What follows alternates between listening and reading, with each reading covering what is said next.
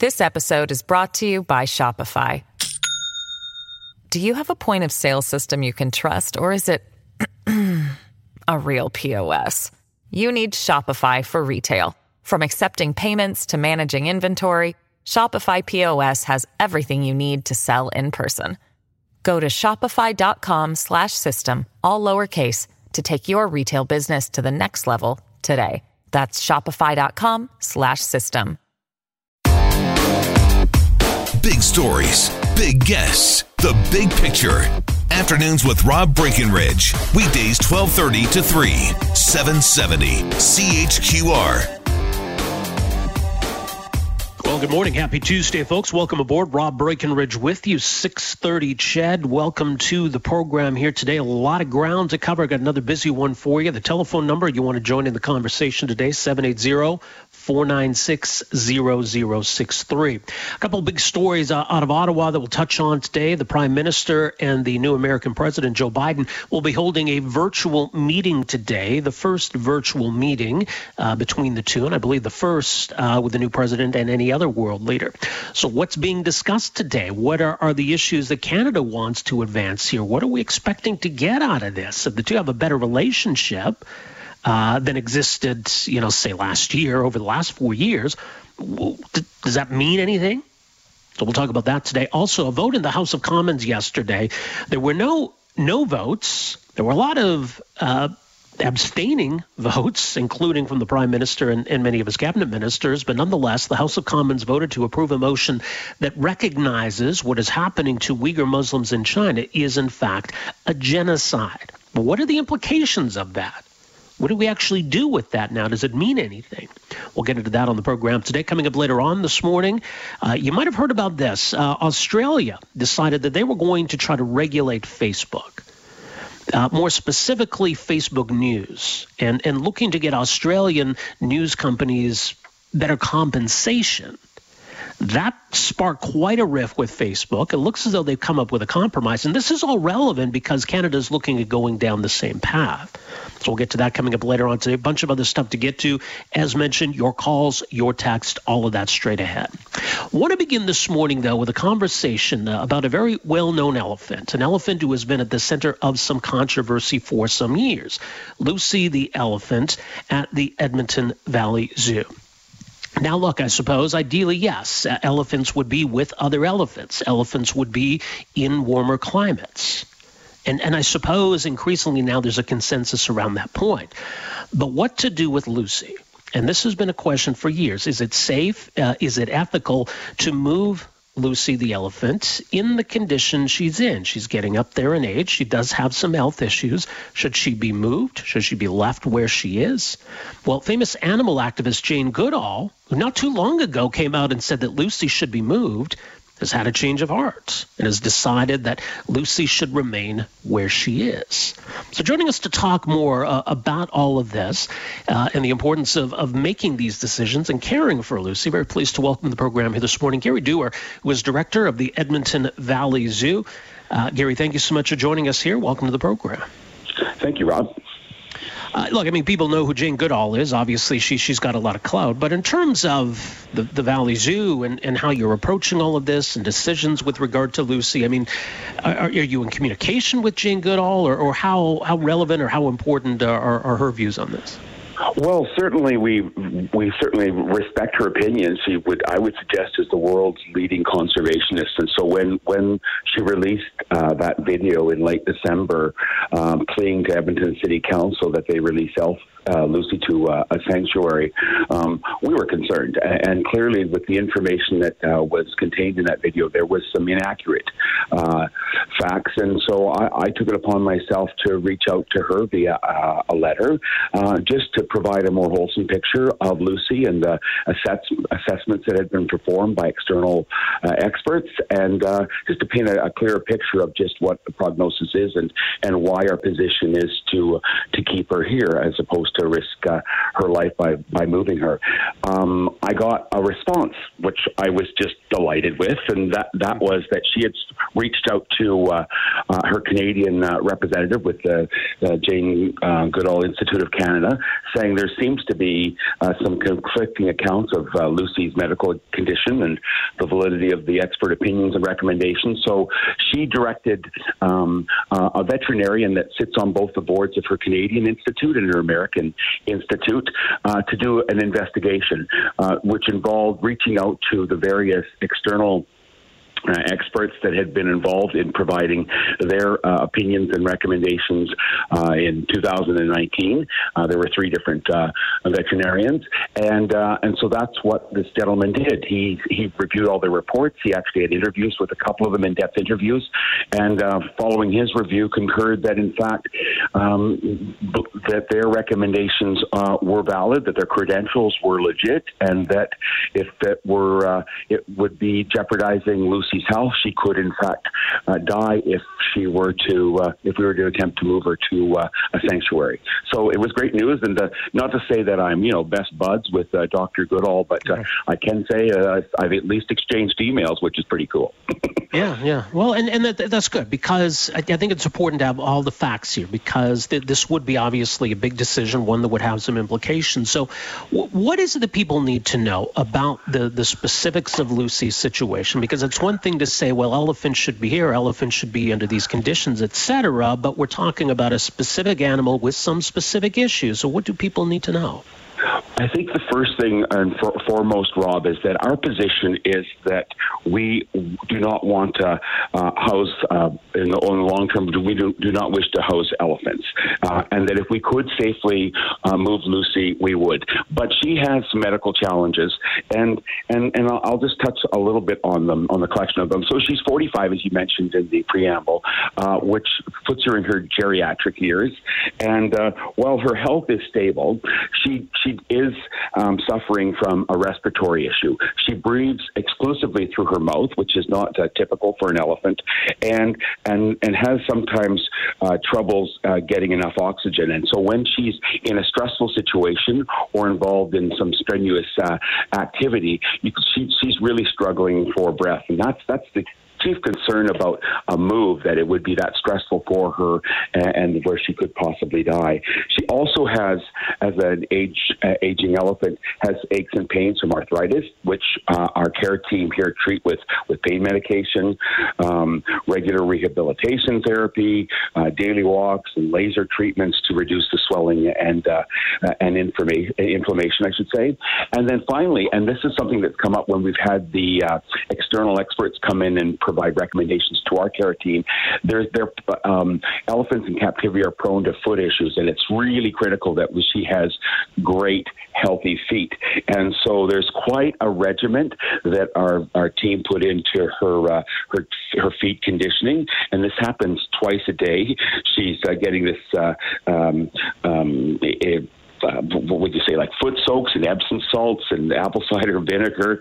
They uh, they're uh, they're they're just putting all kinds of effort into ensuring that she's got really great feet, and so that's been a huge effort. Um, we that her getting regular exercise, a great controlled diet is important as well, and so uh, our, our, keepers, she's getting out uh, several times a day on longer walks. They're shorter when it's in the cooler temperature time, but this, regardless, she does get out, and uh, we do our best to provide her the best uh, life possible here. And I think that's that's the key is that um, we we really do, uh, given the conditions, do our very best to provide her with a, a happy life. You know, as a, it's not um, it's not normal for her not to be with other elephants, but in, in this case, she has developed uh, a bond with her keepers. It's just remarkable. So, uh, Rob, I've, I've only been in this position now for about four months, and I've just come to just see this uh, amazing relationship that these keepers have with her. They are her family. That she treats them like family. They play games. They, the kind of enrichment activities they they they have with her are just uh, just really quite uh, heartwarming. And she so respects them and just just uh, just just in love with them. It's it's quite remarkable. So while she doesn't have another elephant to spend uh, her days with, she certainly has people that have the utmost uh, respect and care for her. So in terms of going forward, and as you say, and this is the zoo's position, and and I think you've laid it out very well. Obviously, even though Jane Goodall has had a, a change of heart here, it's it's certainly not going to make these questions go away. And there, there are others who insist and will continue to insist that, that Lucy should be moved. So what more can you do at this point, or is it a case of whenever this comes up, then you bring in the the independent experts once again for an assessment, or I mean, how do you address this going forward? Sure. So we we actually uh, bring in uh, uh, folks to do an independent assessment every year. That wasn't possible uh, last year uh, due to COVID, uh, and we're also we're always welcoming sort of the latest because her her condition evolves, and we get new information every time we bring specialists in. It really helps inform our, our care program. So so we were unable to do it in 2019. I should mention though the zoo employs a veterinarian. I think a lot of people aren't aware of that. Uh, and she has developed a great uh, deal of expertise with elephants. She came to us uh, from the Granby Zoo, where they house elephants as well. So she's she's had a, a history in providing care for elephants. So it's not like uh, no medical professionals have had a chance to review her. She sees uh, Lucy on a very regular daily basis.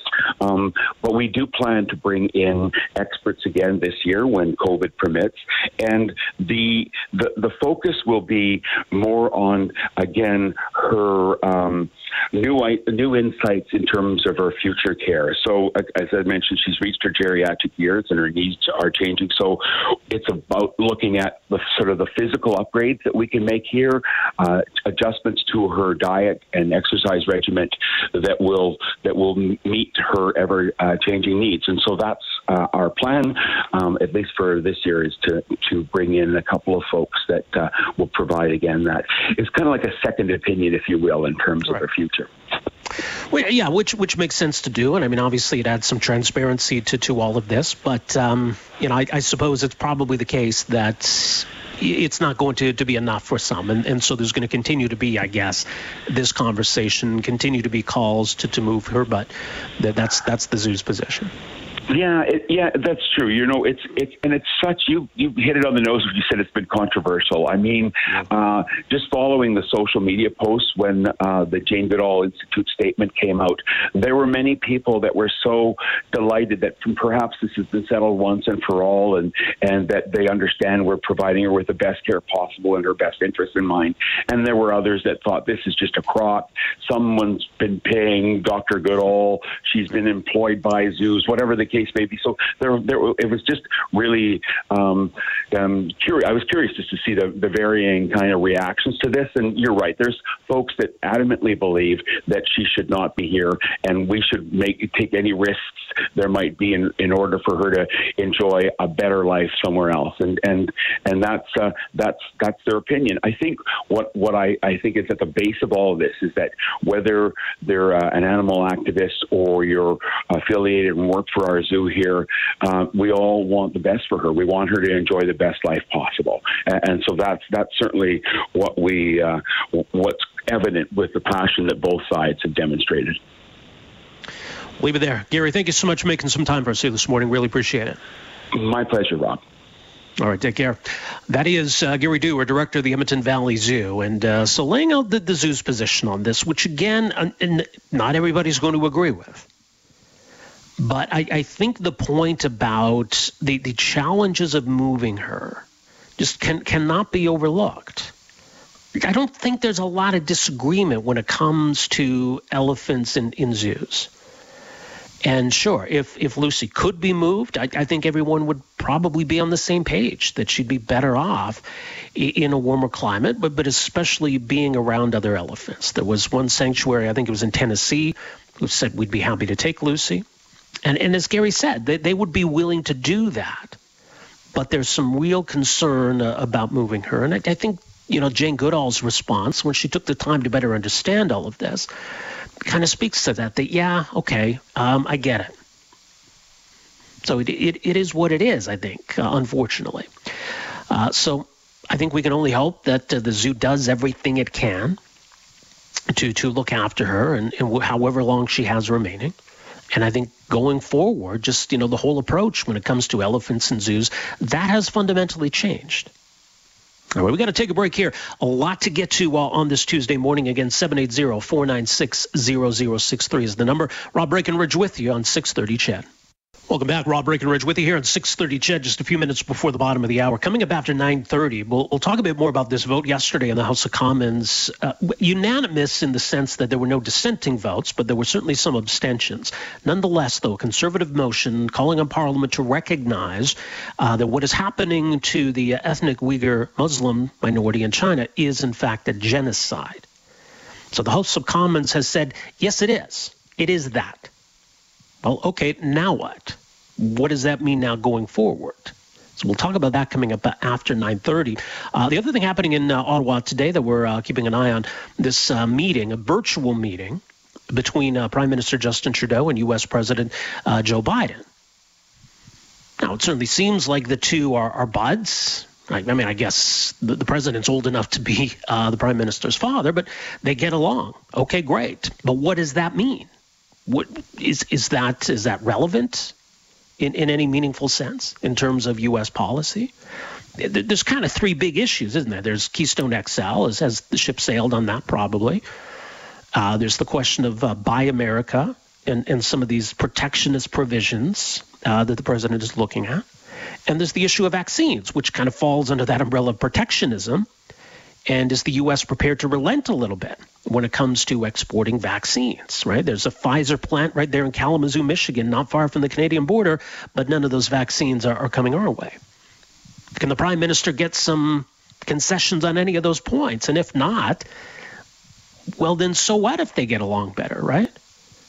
At the end of the day, if the policies and the approach hasn't changed, then who really cares, you know, if they're, they're buddies or not? So we'll we'll uh, we'll keep an eye on that. That's that's happening this morning as well. Uh, also on the program today, we'll talk about Facebook and internet regulation.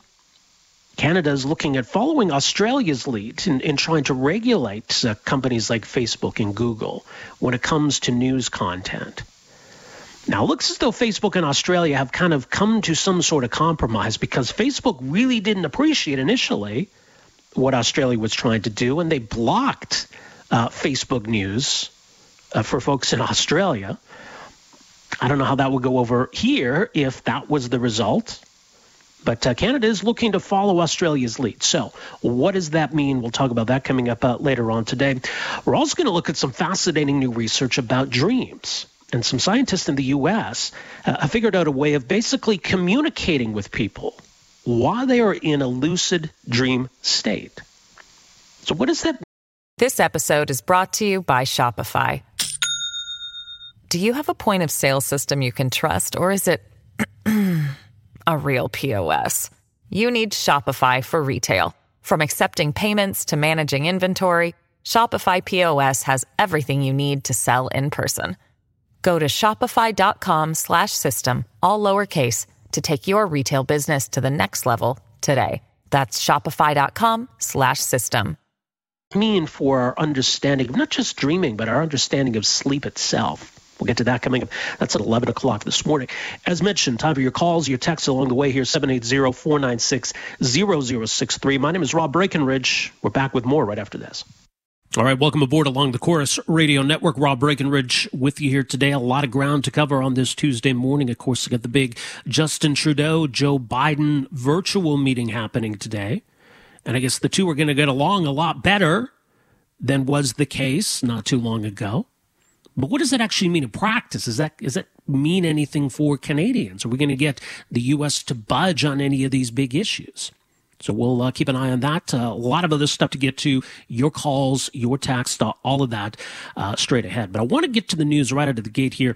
Uh, out of uh, Ottawa yesterday and it was a conservative motion that was up for a vote in the House of Commons yesterday, and it concerns the situation in China, specifically the plight of the ethnic minority Uyghur Muslim population. Uh, and certainly there have been some really, I, I, think, disturbing and even horrific revelations that have come to light about uh, their treatment at the hands of the Chinese government. Does it reach the bar? Does it reach the threshold of a genocide? And increasingly, a lot of people believe so. And it's now the position of the House of Commons that it is indeed a genocide. That was what the conservative motion called for. That's what was voted for yesterday in the House of Commons. Now, there were no dissenting votes. However, there were a number of abstentions, including, most notably, the prime minister and his cabinet ministers. But all the liberals who did cast votes voted in favor of the motion. So is that now Canada's official position? Well, not quite. And even if it is, what does it mean in practice?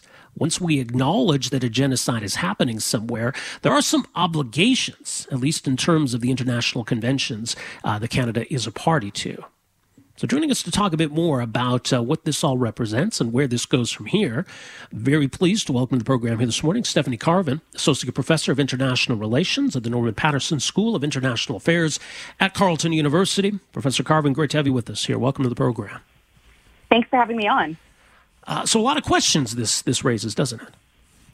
Yeah, it, well, it doesn't. It doesn't. Um, like, I mean you know, it, it, raises questions about the role of Parliament in um, foreign affairs. It raises questions about, you know, what what does a declaration like this really mean?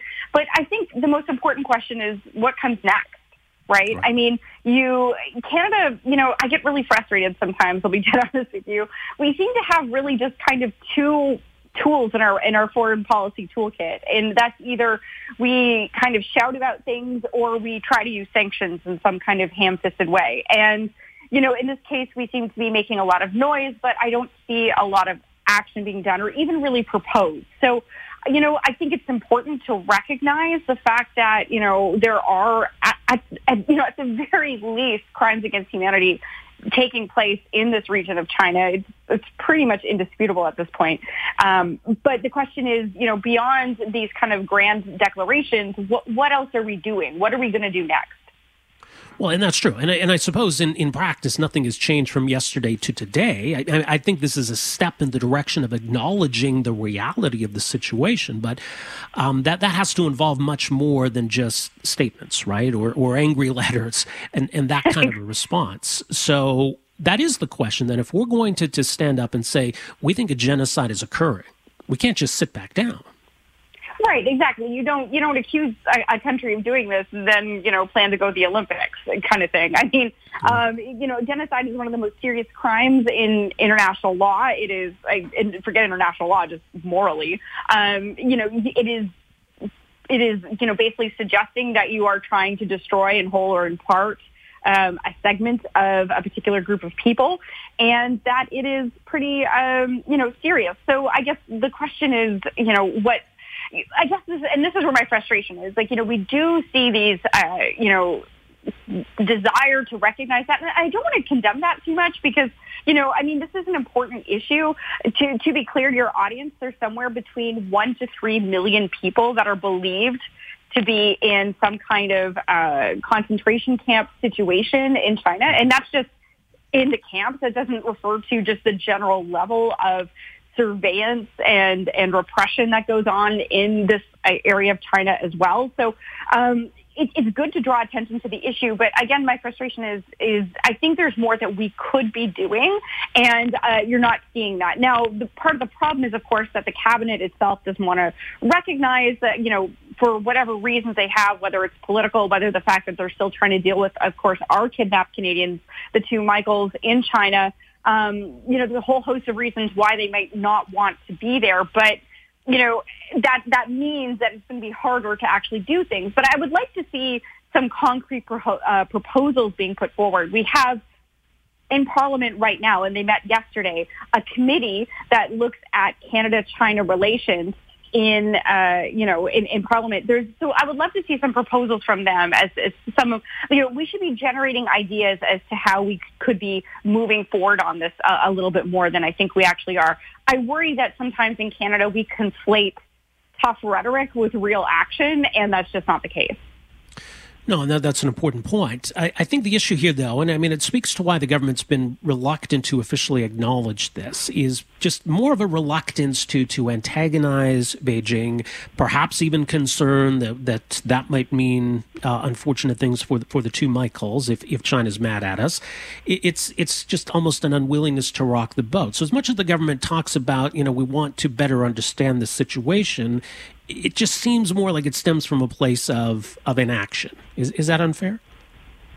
a, a, little bit. I think criticism is valid simply because, you know, it has taken so long to really see the government do things. But I'll give you an, a, a, comparison. So last week, the government announced that it had um, over 50 countries sign an agreement, a declaration against hostage diplomacy. And this is where countries agree that if there is a, a, situation where someone is being taken hostage and it's being used in diplomatic terms, that all the countries that have signed on to this will bring it up in their bilateral meetings with the government that's doing that. Now, no one actually said the C word, which is China, uh, when, when this came out, but that was clearly the target of this initiative. And to me, that actually will have a much greater impact, right? That kind of institution building takes a long time to do. It's boring. No one really understands. It. you know, it, it's hard to sell the general population. But I trust me when I say that will actually have meaningful, lasting effects if it works as planned. And that means a bit more than than just making these declarations. So.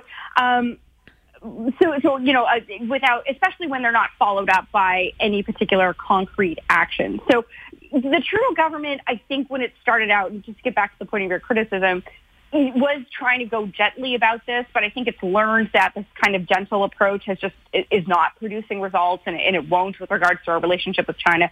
So it is doing these kinds of things, turning to uh, other kinds of, you know, developing other kinds of diplomatic tools that I think will really pay dividends in the future. Um, but yeah, I mean, I do think that they could be taking a, a much more strong stance against China for example, uh, you know, one of the things I don't understand is why are we still allowing Chinese foreign investment in sectors that are sensitive or where there is a risk that Canadians could be taken hostage in retaliation if we try to bring the rule of law against such a company. Right? I mean, so if there's a company, a state champion company, state-owned enterprise, and the, that company, you know, there's a potential that, you know, it, it's that China could retaliate if we ever tried to put criminal uh, prosecutions against that company by taking Canadians hostage. Why are we allowing China to invest in Canada, you know, and, and mm-hmm. having these kinds of joint ventures and deals? And and also, you know, like why are we selling China surveillance technology. We should be putting export restrictions on technology that could be being used against the Uyghur people. We could be funding initiatives to help promote the Uyghur culture. Uh, maybe back here with the with the population in Canada, there's a small population, but you know we could be trying to promote their culture to help them try to preserve it. So these are kinds of things and steps that I think we could be taking that the federal government could do that you know I think would send an important signal. We're not the United States. We're not a large country, but there are steps and other countries could then look at those steps and maybe follow them as well. So this is what I'm talking about. Like right. we have to move from just condemning to acting and I'm just not seeing this. And so I'd like to see a lot more ideas proposed by the government and the opposition, but ultimately it is up to the government to enact some of these things in place. Well, I mean, you mentioned the United States, and, and perhaps then this becomes relevant to the conversation today between the Prime Minister and the President. It's certainly easier, I think, to, to act on all of this, to act on principle, if, if we know that not only does the U.S. have our back, but we're kind of on the same page as the U.S. as it pertains to China. That wasn't always the case or wasn't always clear uh, over the last four years. So, how important is, is the U.S. in all of this? I think it's, it's you know, the importance should not be understated. Um, you, I noticed you, you mentioned already uh, in, in, the lead up to this segment that yes, there is going to be this meeting between Trudeau and Biden today. That's important. It's widely believed that China is will be discussed during this meeting and, and how to go about that. But as you said, the last four years, not so much. So, and it's not really clear. You know, I mean, we have Biden for four years. We don't know what's going to happen in 4 mm-hmm. years in four years' time. So Canada also needs to think about, you know, being, being we absolutely should take advantage of the fact that we have a president who's willing to work with us on trying to solve some of these issues. It's fundamentally important. It will make our lives so much easier. That said, there's no reason why we also shouldn't be looking to develop some independent ideas and tools and means of dealing with these things just in case, you know, it goes back to the way it was because there's a good chance that that could happen. So yes, the United States is important here, and we should, you know, our lives will be, you know, much easier as Canadians for for having a kind of more friendly and reliable U.S. government in place. But one of the things is, you know, I think the lessons of the past four years, particularly in our relationship with China, but not just China, Saudi Arabia, um, India, other countries that we've been having trouble with, is we need to develop our own tools right? We need to be a little less reliant on the U.S. and start doing things for ourselves. And we haven't really taken those steps yet. And that's, you know, for someone who studies this for a living, it's just kind of me um, I don't know, kvetching on the radio. Is that, can I do that? Um, but I, thank you for, I feel like next time you guys should provide me a couch to lie down on um, while, while I yell these things into the, on, on the airwaves. But I mean, yes. this is where I'd like to see Canada go. All of this suggests that, you know, I always think it's positive when Parliament is interested in foreign affairs issues. But, you know, we, I would love to see Canada itself develop uh, a toolkit for dealing with these situations because unfortunately, China isn't the only case of, of these kind of worldwide repressions. So what are we doing? How are we uh, going to develop toolkits to, to support these kind of populations that are being repressed? And, um, you know, how do we move forward to, to kind of have our own independent policies so we're not kind of, you know, clenching our fists every four years trying to figure out who's going to be president of the United States? We'll leave it there. Uh, Professor Carvin, always appreciate the insight. Thanks for joining us here this morning. Thank you so much. All right, take care. Stephanie Carvin, the Norman Paterson School of International Affairs, Carleton University, and her focus on international relations, international law, and uh, her thoughts on what this vote represents. Look, I, I, would have voted for the motion 100%. But it, it's important to think about okay, what comes next? What does it mean now? What, what is our next move here? And there's a whole lot of ground between, you know, wagging our fingers on the one extreme and liberating the camps on the other. So, what does it mean in practice for Canada and Canadian foreign policy? What kind of tools do we have or should we have at our disposal when it comes then to responding to a situation like this? The problem is the government is still a few steps back.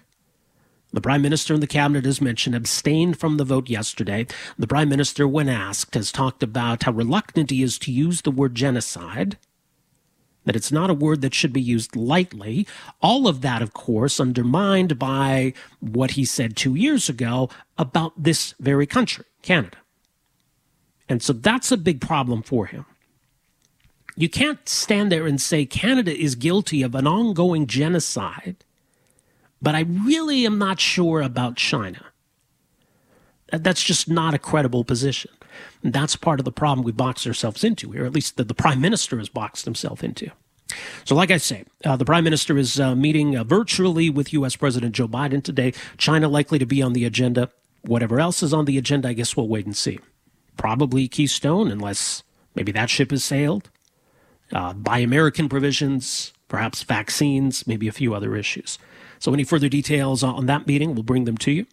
A lot more to get to uh, on the program on this Tuesday morning. Let's take a quick time out here. We'll come back, set up the rest of the show. Got a few things to get to before the top of the hour. It's Rob Breckenridge with you here on the Corus Radio Network. Welcome back. Rob Breckenridge with you on the Corus Radio Network, filling in today, the rest of this week, filling in next week, and then, well, then I'm not sure. Uh, our number here in Calgary, 403 974 8255. In Edmonton, 780 496 0063. Now, there is the question, it was, was uh, up for debate yesterday as a part of this motion. And, and certainly, look, I, I think the conservative motion was, was necessary. I certainly would have voted for it. I applaud the parliamentarians who did vote for it. Shame on, on the prime minister and his cabinet for running away from the vote. At least stand up and vote against it then. I mean, the idea of abstaining from the vote, it's it's just cowardice. Here's the thing, though. Look, and, and there's there's no escaping this. There's no reconciling a position to say, on the one hand, yep, that's genocide happening there, and yes, we should still go to the Olympics. Like, I, I don't see how you could maintain that position. So, certainly, if we're going to talk about what next, that's got to be one of the first things we address if we're going to acknowledge that what is happening to Uyghur Muslims at the hands of the Chinese government is genocide, then how on earth can we be a party uh, to to the big party that the Chinese government wants to throw in February of next year, the Winter Olympics? We can't go, can we? I mean, how hypocritical would that be for us to say you guys are guilty of genocide, and hey, when's your party? Sure, we'll be there. It just it doesn't make any sense. So that's one of the, the I think certainly the the uh, most obvious implications of this is we, we can't we can't go, can we? So I don't know, and that's going to be a tough one. But look, I mean, if you know the principle is is is what matters, doesn't it? We can't turn a blind eye to what's going on there. And if so, how can we go to the Olympics? How can we be a part of that?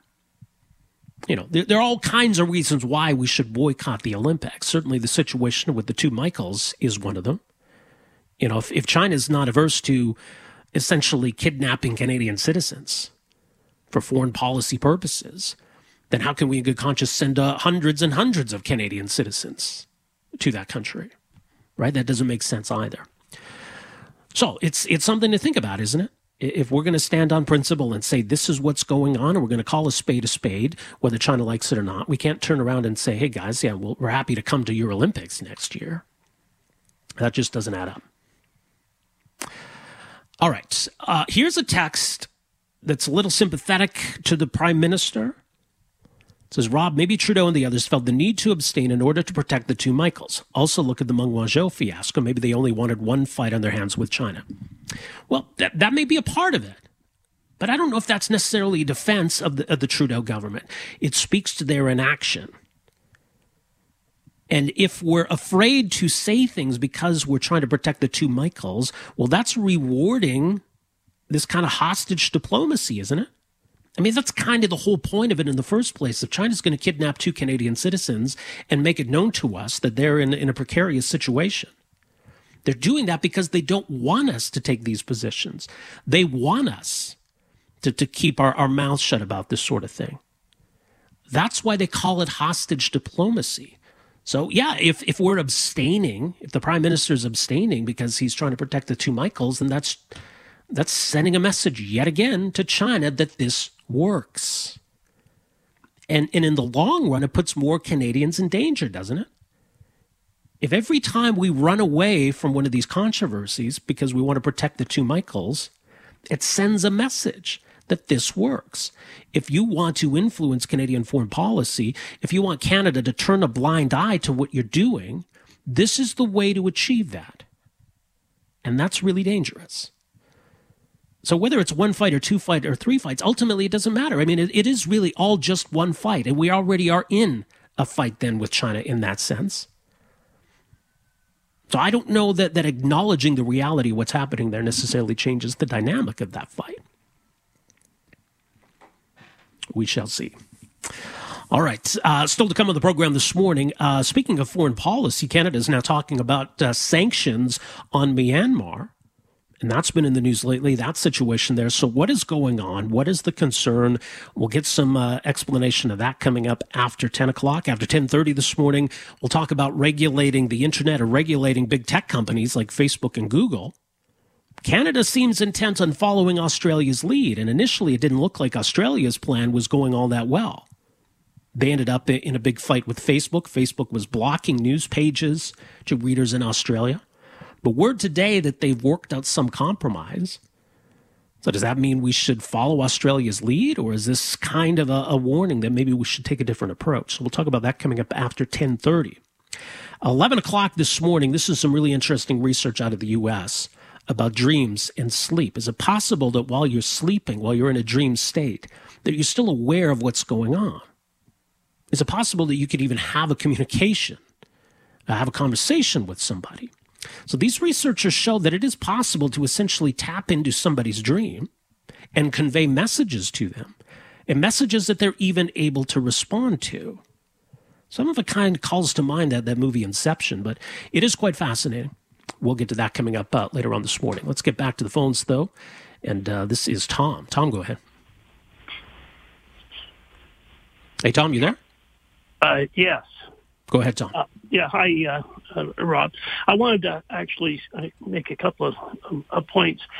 Uh, given the, the, what we've been dealing with with China for the last couple of years, for sure, or at least, that um, uh, we need, as a country, and I'm sure all of countries should be doing the same, we need to rethink our manufacturing policies. Um, we've given the country, China's now the second strongest economy in the world, and uh, I, I think uh, if we revisited our manufacturing uh, environment in Canada, we might need to reemphasize or encourage it, encourage its growth, uh, rather than uh, giving China more and more power and influence uh, that it seems to be continuing to obtain. Uh, yeah, that's an interesting point, Tom. I appreciate the phone call. Uh, we're up against the top of the hour here. A lot more still to get to on this Tuesday morning. Rob Breckenridge with you here on the Corus Radio Network. Welcome to this hour of the program. Rob Breckenridge with you on this Tuesday morning along the Corus Radio Network. We'll have more time for your calls uh, coming up later in this hour as well. We'll talk about this whole idea of, of regulating companies like Facebook and Google. And, and this is all a dispute over news stories and news links and news revenue. Australia thought, you know, we're going to go after Facebook. We're going to get them to cough up a little bit more. Facebook said, no, you're not and they put all kinds of, of barriers in place when it came to to uh, users in Australia accessing uh, news on Facebook. Seems like they've resolved that, but is that the path Canada should go down? We'll talk about that. Uh, off the top in this hour, and this gets back to the issue of uh, foreign policy and uh, the government's direction on foreign policy, whether there's a coherent approach on foreign policy. Uh, what are we going to do about the situation in Myanmar? as you probably know, and maybe you've seen there's there's one kind of iconic uh, image that's been going around, almost taken on a, a, meme sense to it, where there's a woman leading like this kind of dance fitness class on, on this um, pedestal kind of, and in behind her you see these these military trucks moving toward the capital, and this was the the coup essentially there that uh, took place a few weeks ago story uh, this week here. It says protesters gathered in Myanmar's biggest city on Monday, despite the ruling uh, junta's threat to use lethal force against people who joined a general strike against the military's takeover three weeks ago. Got the story this morning, though. Uh, the Canada is uh, looking to impose sanctions on uh, on Myanmar, specifically uh, certain officials there. But do we need to do more? What is the concern about the situation? Where are things headed in Myanmar? Joining us uh, for some thoughts as someone who's uh, a close observer of what's happening in uh, that part of the world. Very pleased to welcome to the program here this morning James Trottier, uh, who is a, a, fellow of the Canadian Global Affairs Institute, a lawyer, former career Canadian diplomat. Uh, James, thanks so much for making some time for us here today. Welcome to the program. Well, thank you for having me. Uh, in terms of, of level of concern here, in terms of where things are headed, what it could mean for, for people there, and, and how Canada should respond, where, where's your concern level at? I spent five years um, uh, going to uh, Myanmar uh, for as the political counselor of the uh, Canadian Embassy, and um, so in a lot of ways, this is a return to the uh, to the past, um, and the past was uh, bloody um, with uh, crackdowns by the military in 1988 and in in 2008. So that's one route that that uh, the military could pursue. Um, the second route is negotiations and some sort of face-saving um, um, agreement with uh, Aung San Suu Kyi and the uh, democracy movement. Uh, but their but their track record of the military in um, uh, in Myanmar is that they've rarely uh, missed an opportunity to take a hardline approach.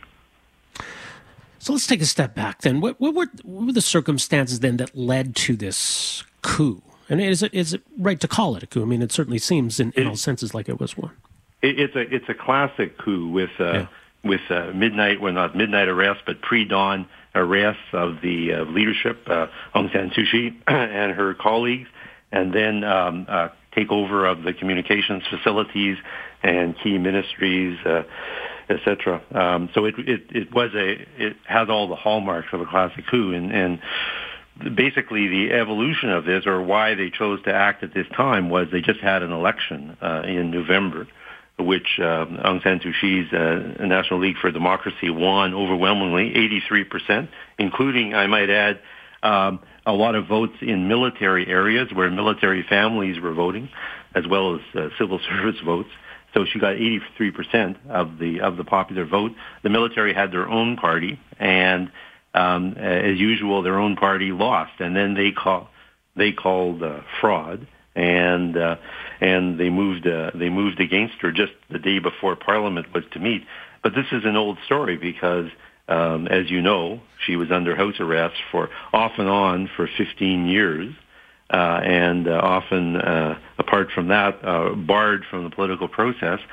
They opened up the political process to the opposition in 2010 and 2011, but they never were genuine in that. They always intended to keep her and her party um, under control, but they haven't been able to break the hold that she has over the population, and that enrages the military, who frankly cannot stand her. She's a woman, she's a civilian, and she's a, um, she's the glaring uh, sort of figure uh, of opposition to their to their rule. So uh, this was kind of the the election in November for them was the final was the final break. But I think that in this case they may have they may have bitten off uh, more than they can chew because I think that as I said it's a it's kind of a return to the past, the repression of the past. But this is a, a different past. It's a digitalized past with a very uh, uh, tech savvy um, uh, population, especially among among young people who, as you see, are out in the streets in uh, in force. You know, it's interesting because, you know, certainly there was the debate in Ottawa yesterday about uh, the situation in China and, and, the Uyghur Muslim population. I suppose there's a, there's a parallel of sorts in Myanmar regarding uh, the Rohingya, the uh, the Muslim minority in, in Myanmar. And, you know, the situation prior to this coup is that, um, you know, the, the government of Myanmar, and there was such promise. I mean, um, you know, you talk about uh, and this is someone who had won the Nobel Peace Prize. We, would made her a, an honorary citizen of this country. And, you know, certainly the last few years, our, our, view has shifted considerably. So are we now in a position where, you know, we're, we're, we're back to defending her and are we overlooking the, the issues of the last few years? Not overlooking, but, but I think that the coup uh, puts things in perspective and it shows just what she's up against um, uh, basically in dealing with the tragedy of the Rohingya situation, she was uh, faced between a rock and a hard place. Uh, she, she, there was basically a wedge issue for for the military. They knew that they uh, either she could uh, oppose their activities in the Rohingya area, and that would lose the support of the Burmese population, who are uh, unfortunately ferociously anti-Rohingya, or um, she could um, uh, not oppose them, and then she would lose the support of the international community. So this is exactly the box that they they wanted to put her in. They've always wanted to put her in, and I think that you know the international community um, had uh, unfortunately elevated her to the position of a of a secular saint at a certain point. and she's not a secular saint. She's a she's a uh, you know she's a politician and a and a leader of her people. And so um, uh, her fall from grace was sort of proportional to her earlier elevation. She went from she went from heaven in the international community's uh, eyes to to hell. But the the reality is that she is a, a leader of her population, uh, but not a flawless leader. And one of her blind spots is the Rohingya population. It's a blind spot for the for the Burmese population. But as I said earlier, there, right now we're at a junction the military can either will either go down one route and they will suppress the popular uprising with blood on the streets. In 1988, there were thousands who were killed in the in the crackdown then, or they will enter into negotiations with none other than Aung San Suu Kyi, and and this time again she'll be dealing with the devil in a sense. and, and mm-hmm. I think that the international community has to get real and has to realize that that's a realpolitik in that country. You either deal with the military or you don't, and then and then you end up um, uh, with the uprising being suppressed in the streets. So. So, both short term and long term, then, looking at our approach to, to the situation there, I mean, we do have, at least in the short term, some tools at our disposal. Sh- sanctions, in particular, Magnitsky Law sanctions, we can target certain individuals. D- does that seem like a good place to start, or what would you like to see? It's a, it's a good place to start, but I think the international community as a whole has to take um, uh, a very active role. And I think um, uh, Joe Biden and the American uh, administration his administration is in a position to to take a, a leadership uh, role in this. And I think that um, it has to be brought home to the generals that uh, they they have a choice. They can either perpetuate their own rule or they can, uh, which means total isolation, which can mean total isolation of uh, of uh, of Myanmar, including um, tech isolation, um, or they can um, look for take a step back and and and adjust their uh, approach and adjust their their policy. And you know, as I said in in the past, there's been this uh, tendency to take a hard line stance, but there's also been a, a, another uh, tendency at other stages to to to actually negotiate, and that's how Aung San Suu Kyi came to at least share power as a junior partner with the with the military uh, in uh, 2015. Um, so they have they have a choice, and I think the I think the international community, including Canada, should uh, push and prod the military to go down one route and and not the other route. Well, what about these protests or this talk of a you know a spring revolution? I mean, how how real is this movement, and does it it's, to a certain extent represent uh, almost a, a, third side in all of this, as opposed to uh, you know the government versus the military? I mean, are, are, we taking the, the side of the citizenry here? How do we factor? Well, the, the, and the, citizen, the citizenry is totally behind Aung San Suu Kyi and okay. and and her movement. I mean, this is not a breakaway. This is not a third force. This is this is solidly for uh, her and and and her party. Um, and as a, again, uh, the military in the past have uh, cracked down on such protests. And in 2008, they shot monks in the streets who were protesting, monks and students. This time, the um, protests are actually uh, more wide, more widely based. So you have um, 75% of civil servants are reported to be out. Uh, bankers are out. Uh, medical staff in hospitals are out. Uh, uh, technicians are out. Railway workers are out. So you have this mass, this mass uh, uprising, but there's a monopoly of force in in Bur- in Myanmar, and it's the military who has that monopoly. They have the guns on on their side if they choose if they choose to uh, to do that. But it, it, will be at the price of total um, uh, isolation and economic uh, and, and, economic. I wouldn't say collapse, but but uh, economic stagnation for years to come for them. Just at a time when when Myanmar has been trying to kind of emerge into um, the Southeast Asia uh, uh, economic space.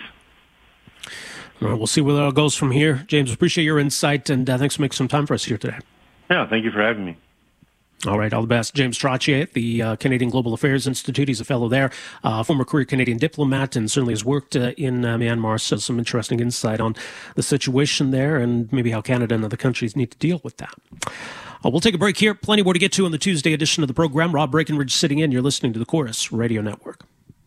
Welcome back. Rob Breckenridge with you on a Tuesday morning uh, on the Corus Radio Network. Filling in this week and next week uh, so I'm not the replacement here, folks.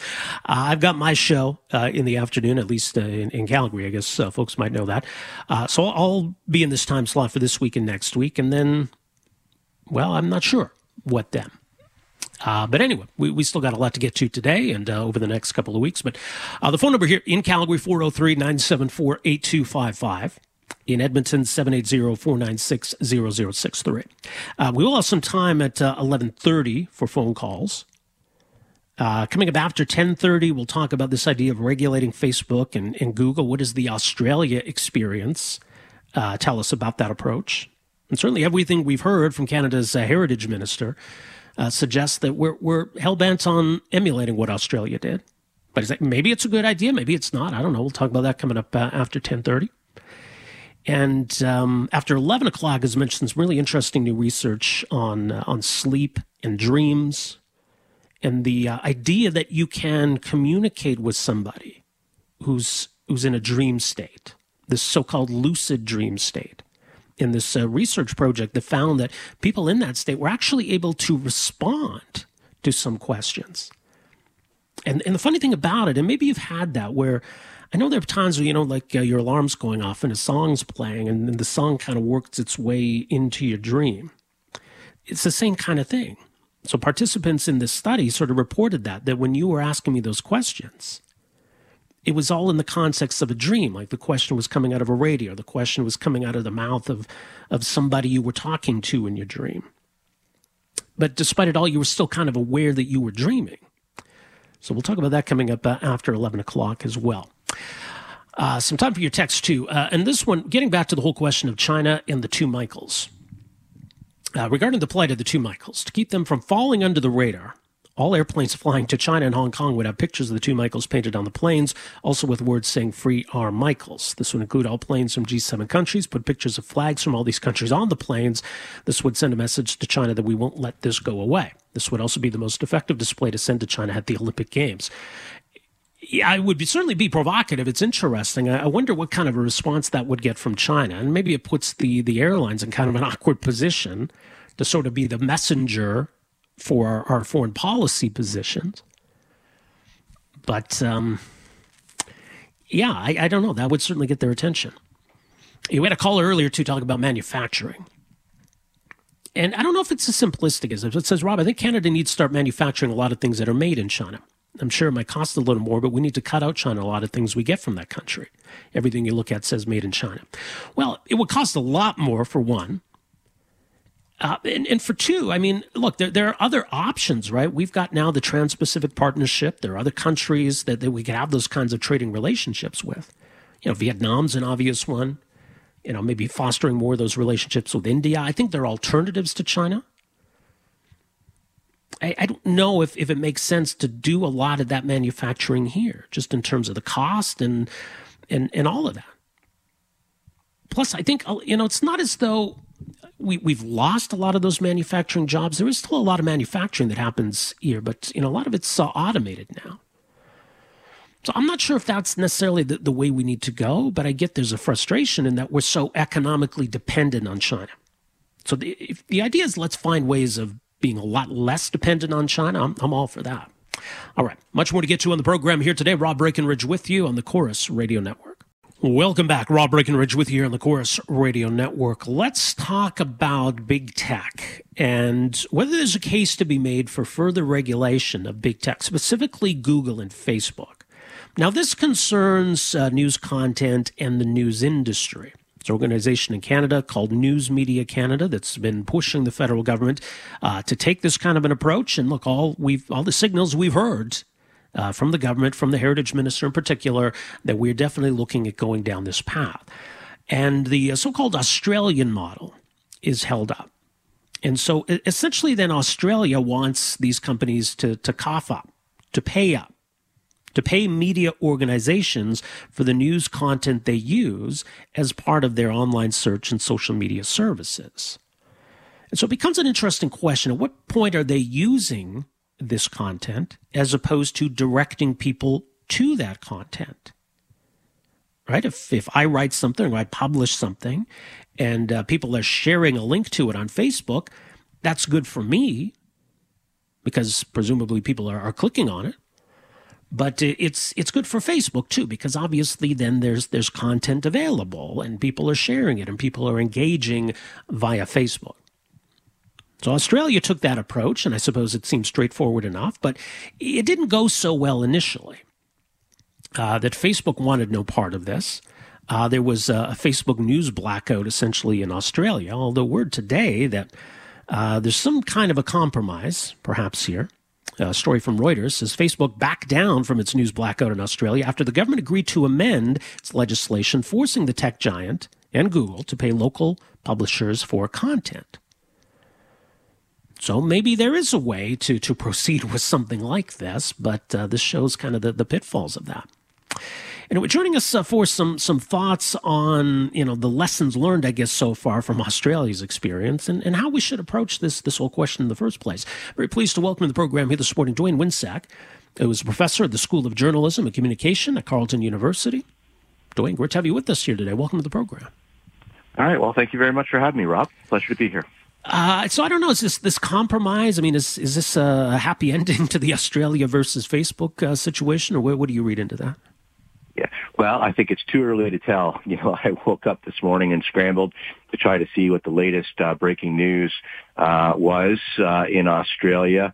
And, you know, I think you just gave a, a nice summary uh, of it. It looks like there's uh, a bit of uh, revision to the bill going on, a bit of a compromise, some more time uh, for Facebook in particular uh, to strike the kinds of deals with Australian uh, news media companies like the ones that uh, Google had been doing uh, over the last two weeks in the run-up uh, to this bill actually becoming law.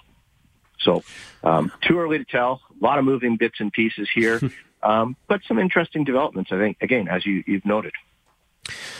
So let's take a step back because you know I think that the, I mean the conversation that's happening here is similar to the conversation that's happening in Australia and other countries.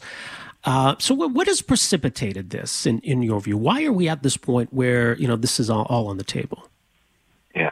Well, I think uh, what Australia is doing and what we're thinking about doing here in Canada is to face the reality that online uh, services have now become highly concentrated around a small number of tech giants, uh, in particular in the online advertising uh, market. We have two companies, uh, Google and Facebook, that have uh, a duopoly. Basically, two companies controlling in Australia about uh, two thirds of online advertising revenue in that country, and in Canada, it's around eighty percent uh, of online advertising. So this is a, a very large and fast growing uh, market. And right now, two companies dominate it. And so I think what you're seeing with Australia is they're trying to deal with the reality of that market dominance and to create a regulatory framework that will try to offset those power imbalances and allow news media companies to get a, a better shake uh, at um, eking out an existence from this online advertising system. It's interesting because I mean, look, there, there's no Google News unless someone's coming up with this news. I mean, Google doesn't generate news. Facebook doesn't generate news. So, so certainly they rely on these news companies. On the other hand, I mean, Google and Facebook say, this is good for you guys. We're, we're providing links to your content. People are accessing your content through us. So, so who's right? Yeah, well, you know, unfortunately, I don't think there are, uh, you know, uh, any clear-cut good guys uh, in this uh, in this regulatory battle uh, right now.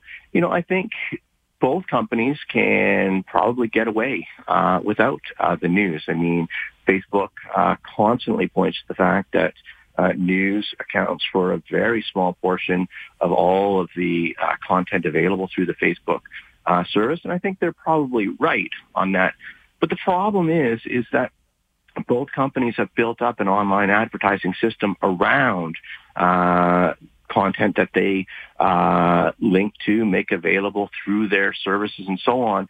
And in that online advertising market, the problem is, is that news media companies have very little insight into how that uh, market works. They have very little insight into how advertising is actually placed around their own uh, content. They get no insight into uh, the audience uh, data. Uh, they get no insight into how the whole advertising uh, market uh, works, and so they're trying to crack open this black box to get a better mm-hmm. peek inside. And the uh, assumption is, is once they get a better peek inside, and everybody's able to see how the inner workings of these black box machines work, that they're going to be able to cut a better deal. And I mean, it is basically anybody that's looking at this now, and there's been a number of investigations around the world, including in Australia and the UK and elsewhere, that basically show the whole online advertising system is murky. It's based on a lot of fraudulent data about audiences. There's a new case out in the U.S. that basically says Facebook has been overstating the reach uh, of its uh, audiences and selling advertising around these overstated uh, figures for audience size and engagement, and basically creaming off uh, the excess revenue from these fraudulent figures upon which the whole online advertising system is, is based. So bringing all this stuff out into the sunshine, I think, is meant to kind of clean up what some people are derisively calling the dirty web. Well, and it's interesting because I do think a lot of this comes down to ad dollars, and, and certainly for traditional media outlets, uh, having to compete with Google and Facebook for ad dollars has, has been a real challenge. And I, I, think a lot of this conversation ultimately comes back to that question. It's about ad dollars, it's about uh, revenue. And if, look, if, if domestic media, if they can't make a go of it, then you cease to exist, right? So it, it, it kind of becomes existential in, in that sense. So I mean, does, does a lot of this come down to then the fight over ad dollars, maybe more than anything else?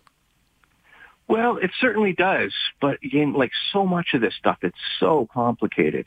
You know, I, I don't think that, uh, you know, commercial media in this country or anywhere else around the world have any God-given uh, right to have a lock on advertising. And the reality is, is that um, Facebook and Google and other uh, ad-based internet services have come along and proven much more effective at delivering audiences to advertisers, and therefore media companies are behind the eight ball uh, there.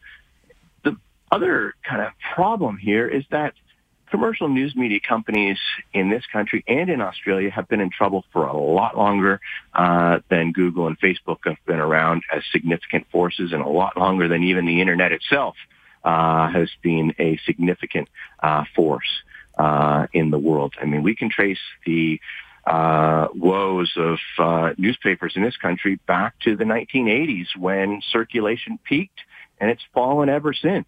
Advertising revenue peaked in the 1990s, kind of stayed flat for half a decade there, and has been falling uh, for the last basically two decades. And there's a lot of self-inflicted wounds uh, in Canada by media companies that went through kind of an orgy of consolidation in the 1990s and early 2000s. That saddled these companies with basically untenable balance sheets and debts precisely at the time that they needed all hands on deck to engage uh, with the emerging internet-centric environment and the new uh, Goliaths on the block. So this is not an easy problem to solve. Um, and I don't like to uh, lead or lend to the picture that somehow the news media companies uh, in this country or in Australia are the innocents here who have been, you know, beleaguered by, uh, you know, the rapacious, as I call them, vampire squids from Silicon Valley. It's much more complex than this. Um, so, but the Australian model, I do think, actually provides us with a good starting place to have a grown-up talk about what needs to be done. Yeah, and it's interesting because there, there are a lot of competing issues at play here. But I, I guess from, from the Canadian government's perspective, they got to figure out wh- what is our interest in all of this. Are, are, we concerned about journalism? Are we concerned about you know companies that, that pay tax here? Are we concerned about fairness? Are we concerned about you know the way that big tech operates? And and I guess if the government's going to go down a certain path, you need to answer that question first. What is our objective mm-hmm. here? What are we trying to achieve? What's the broader national interest? interest. Did you, do you get the sense that they've figured that out yet? Um, it's a work in progress. You know, I've been compiling a list of all these public inquiries that have been taking place around the world because my head's just been spinning trying to take, yeah. uh, you know, keep track of what's going on. And, and that list now that I've uh, compiled with a colleague from Switzerland now has 95 entries long. And most of those have taken place really? in the last three to five years, right? So there's definitely a scramble to sort things out. But in many ways, I think what the Australian case teaches us, but what is proven to be so elusive is that there are really three cornerstones here that I think apply to all countries that if they were dealt with honestly as opposed to various lobbying groups trying to kind of uh, bend public policy to private interests, we could get somewhere. The first, I think, the major common problem that we see in Australia and in Canada is media concentration, right? And what the Australian code basically does is it kind of sets aside uh, the domestic affairs where there's an extraordinarily high level of media concentration with the News Corp and Murdoch uh, company uh, at its core um, has basically been setting the agenda, right? And here we see the same thing through News Media Canada. The incumbents trying to set the public policy uh, agenda, wrapping themselves in the flag, um, but not considering their own uh, contributions to this problem and the issue of concentration. The second thing I think is that we've got a problem with uh, um, personal data and privacy protection. And neither the big tech giants or uh, the traditional media companies want to see stronger personal uh, privacy and data protection uh, rules. In fact, one of the weaknesses of the Australian code, in my uh, view, is that instead of trying to rein in the kind of rapacious surveillance capitalism model, as some uh, people call it, that motors uh, Facebook and Google, basically what the Australian model says is that they're going to give the traditional media companies a bigger slice of the big data pie.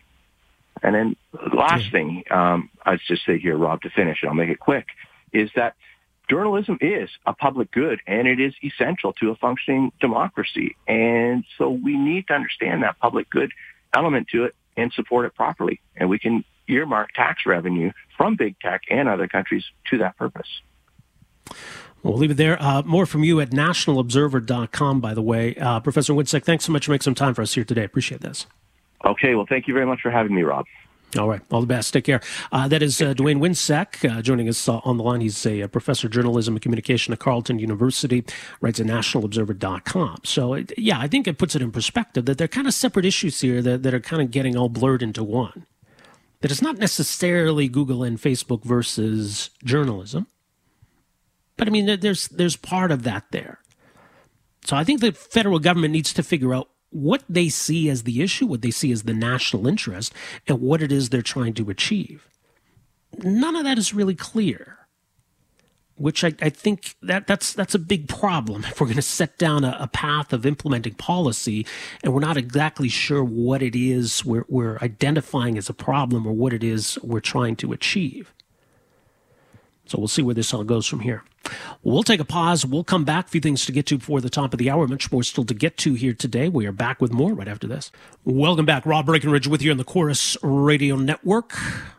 Our number in Calgary, 403-974-8255. In Edmonton, 780-496-0063. So we'll have some time for your calls coming up uh, after 1130. Uh, something else happening today, which is interesting. The Premier and the Justice Minister are holding a press conference to talk a bit more about the legal challenge uh, that's uh, underway, being heard in the Alberta Court of Appeal this week against the Federal Impact Assessment Act, uh, which was uh, also known as, well, previously known as Bill C 69. I mean, once a bill has passed, I guess we typically don't refer to it by its number, but people remember the debate.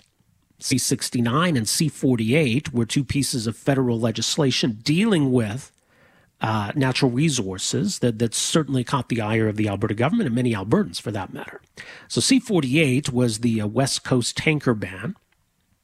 C69 was the much bigger legislation that overhauled the entire process for how projects will be assessed, not just pipelines, not just oil and gas projects, but all kinds of different projects. Which, again, and the point's been made many times why the need for both? If you've got a, a new Impact Assessment Act that is meaningful, that is thorough, that takes into consideration the environment, what is the point of the West Coast tanker ban?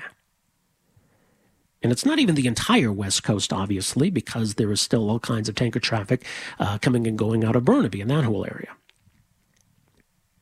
And the government has talked in circles on this. Well, we need the West Coast tanker ban because we got to protect this area. Well, if the area is vulnerable, if uh, that area isn't an area where there should be pipelines or tankers or anything else, well, how would that then get through the Impact Assessment Act? If your point is that we now have a process that's going to take all of that into consideration and it's not going to say yes to any project that's going to have some some detrimental impact on the environment, then there's no need for the West Coast tanker ban.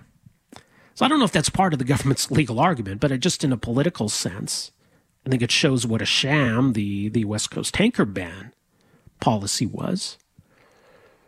Now, in terms of whether the Impact Assessment Act goes too far, That'd be an interesting one. Look, the federal government previously had jurisdiction in this area. So we'll hear from the premier and the justice minister a little bit uh, later on this afternoon as to, you know, what this court challenge is all about, why the province believes that the feds have gone too far this time. I'm not convinced. I, I think you can argue maybe that that the new uh, Impact Assessment Act is flawed, but does the federal government go outside its jurisdiction here? It's an interesting question. By the way, and uh, at a piece today um, in, in the uh, Calgary Herald and Edmonton Journal, uh, one area where I do think the federal government has gone beyond its jurisdiction, where the Alberta government is, is right to assert its jurisdiction, is on this whole idea of the municipal handgun ban. Now, this isn't something that necessarily needs to go to court, although I wonder if at some point it will. Essentially, what we have is the federal government proposing to tell cities that they can create bylaws to more strictly regulate handguns. I don't know if they can actually ban handguns, the federal government could, but they're going to give municipalities the power if they want. Now, the powers that municipalities have stem from the province via the Municipal Government Act. So the Alberta government's going to just sort of step in and kind of short circuit this whole farce by making it clear in the Municipal Government Act that any bylaws that a city passes that have to do with firearms are subject to the approval of the provincial government.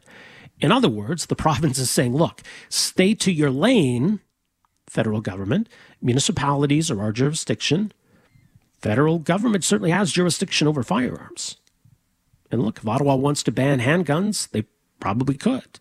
Even if Ottawa wanted to say we're going to ban handguns, but only in cities of a certain size. They could probably do that too. But the idea that the province uh, has to make way so the federal government can create a new power for cities just doesn't make sense. And keep in mind, it's not as though cities have the power to ban other firearms. Cities certainly don't have the power to loosen restrictions on firearms. The federal government is proposing that they can do this one tiny thing and only that thing. But that's not how it works. So all of that is to say, look, I think there are going to be areas where the federal government does overstep its its jurisdiction, and the federal and the provincial government definitely needs to stand up. I, I think that the arguments around C sixty nine are mostly political in nature. Look, obviously, uh, the province has some jurisdiction, a lot of jurisdiction when it comes to natural resources. So I may be overlooking some some nuance here, but I think ultimately it comes down to just a lot of Albertans don't like the federal liberal approach on these matters. But that's political, not necessarily constitutional.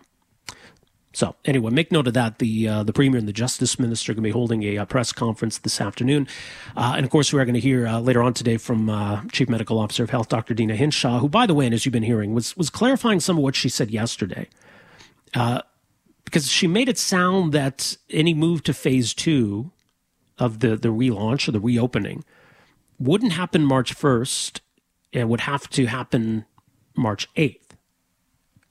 But then she, she clarified today that it is still possible that we could see some reopenings next week. Uh, that that when it comes to hospitalizations, things have been trending in the right direction. Maybe when it comes to cases, we've plateaued a little bit. Some concern that the R value is just slightly above one at the moment. Uh, but she clarified today, saying that yeah, if, if we're in a position as of Monday, March first, to ease restrictions, that we can do so. That the part about the seven day heads up that was more so for restaurants going into phase one, that they wanted some advance notice so they could, you know, get staff back and, and have food and, and that kind of stuff, supplies on hand. Uh, that when it comes to other businesses like fitness centers, for, for an example, uh, that if the announcement went out March 1st, then they could probably open March 1st. So that clarification. Again, we're not going to get uh, any firm answer today or probably this week, but just some clarification on that point. All right. When we come back, some interesting new research regarding dreams and sleep. We got some open line time coming up. It's Rob Breckenridge with you on the Corus Radio Network. Right, here we go. Welcome to this hour on the Corus Radio Network. Rob Breckenridge with you here today and for the next couple of weeks. Plus, some time for your phone calls coming up later in this hour. A few of the stories we're watching, including this uh, meeting today, a virtual meeting happening between Prime Minister Justin Trudeau and U.S. President Joe Biden. So we'll bring you the latest on that. Much more still to get to. Off the top in this hour, though, I want to take a look at a, a fascinating new study that kind of cuts to some pretty fundamental questions uh, about sleep, dreams specifically, but even just sleep itself, right? We tend to think of you're either awake or you're asleep, right? There's no in between. But but is there? Is it possible to be asleep but to be aware of what's going on around you? Is it possible to be asleep and have a conversation with somebody? Now, that might be overstating it a little bit here, but uh, some interesting new research out of the US finds that real time dialogue with a dreaming person is possible. And some of it almost calls to mind the, the movie Inception, the idea of kind of hacking into someone's dream. But maybe you've had it happen before. I know I've had uh, plenty of times where uh, you know, a, a, song is playing, an alarm's going off. Maybe your clock radio is playing a song, and the, the song kind of seeps its way into your dream. So you're perceiving it, but it's manifesting itself somehow in your dream. And that, that's kind of similar to what was found here. This study published uh, in the journal Current Biology. Uh, joining us to talk more about the research is uh, one of the authors uh, of this study, uh, Ken Paller, is a professor of psychology at Northwestern University and joins us uh, on the line here this morning. Professor Paller, great to have you with us here. Welcome to the program. Thanks. Uh, glad to talk. So let, us uh, establish the concept first of all of, of lucid dreaming, and, and that's the, the state, I guess, that this study focuses on the, the state that we're referring to. What what do we mean when we speak of lucid dreaming? Well, lucid dreaming is defined as having a dream and knowing at that moment that it's a dream, because most of our dreams we think we're awake and we're experiencing normal circumstances, no matter how bizarre it is. But in a lucid dream, you understand that you're dreaming.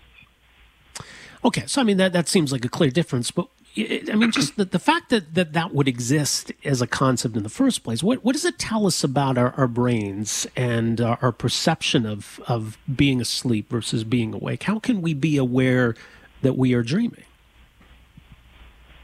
Well, I, I think it's, it's, it gets to the bizarreness of dreams in the first place. So one of the big questions is, why do we dream anyway? What's the point of doing that? And when we're dreaming, we're in, essentially inventing everything we experience. Right. It's all manufactured based on the memories we have and putting them together in new and totally different ways and then experiencing that. And we seem to not be entirely logical while we're, while we're having a dream because when you're awake, if something really bizarre happens, you probably take notice of that. And we seem to just be nonchalant and go right on with the dream when they're bizarre. Have you, have you had that experience? That, yes. that you, you, you don't jump to the conclusion that something bizarre just happened. I must be dreaming. That happens once in a while, and, and it happens more in children. It happens sometimes for people that have nightmares a lot. Uh, it doesn't necessarily happen to a lot of us. Most people don't have this, but um, maybe about half of the people that have been surveyed have had a lucid dream at least one time in their life. Well, I, have had those dreams where you know something bad has happened or is happening, and then it sort of occurs to me in the dream that wait a sec, maybe I'm I'm dreaming. So I, have certainly had that. I, I think it is as weird as it is, but there, there's definitely a difference between the two because some, you know, seem very real, and it's not until you wake up that it takes a second for that to to process that. Okay, wait, that didn't happen. That was just a dream. And lucid dreamers, once they notice it's a lucid dream, they like to stay in it rather than just wake up because they can experience things. They can, in fact, try to direct the dream to go in particular ways so they can have a, a degree of control over what happens in the dream. All right, so that brings us to this study, and the, the idea then that there's there's maybe more awareness going on here when it comes to those who are in a lucid dream state, that there's perhaps ways of communicating with them. So so how do you go about doing that? maybe I should back up a little bit to just say why we're doing this sort of thing. So mm-hmm. we want to understand more about sleep and dream, dreaming and how it works and why it's relevant to our waking lives because we think there are various benefits of sleep.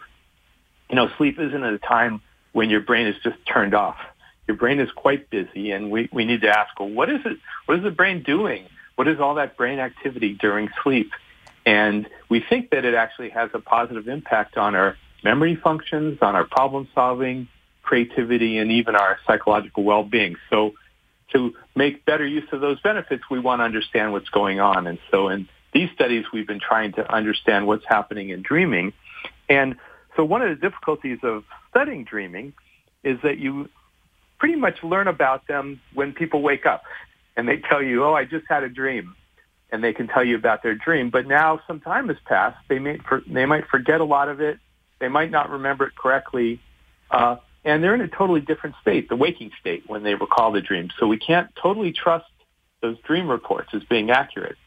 So we want to go back and see, can we find out about a dream at the moment it's happening from people? And that was our goal in these, these experiments.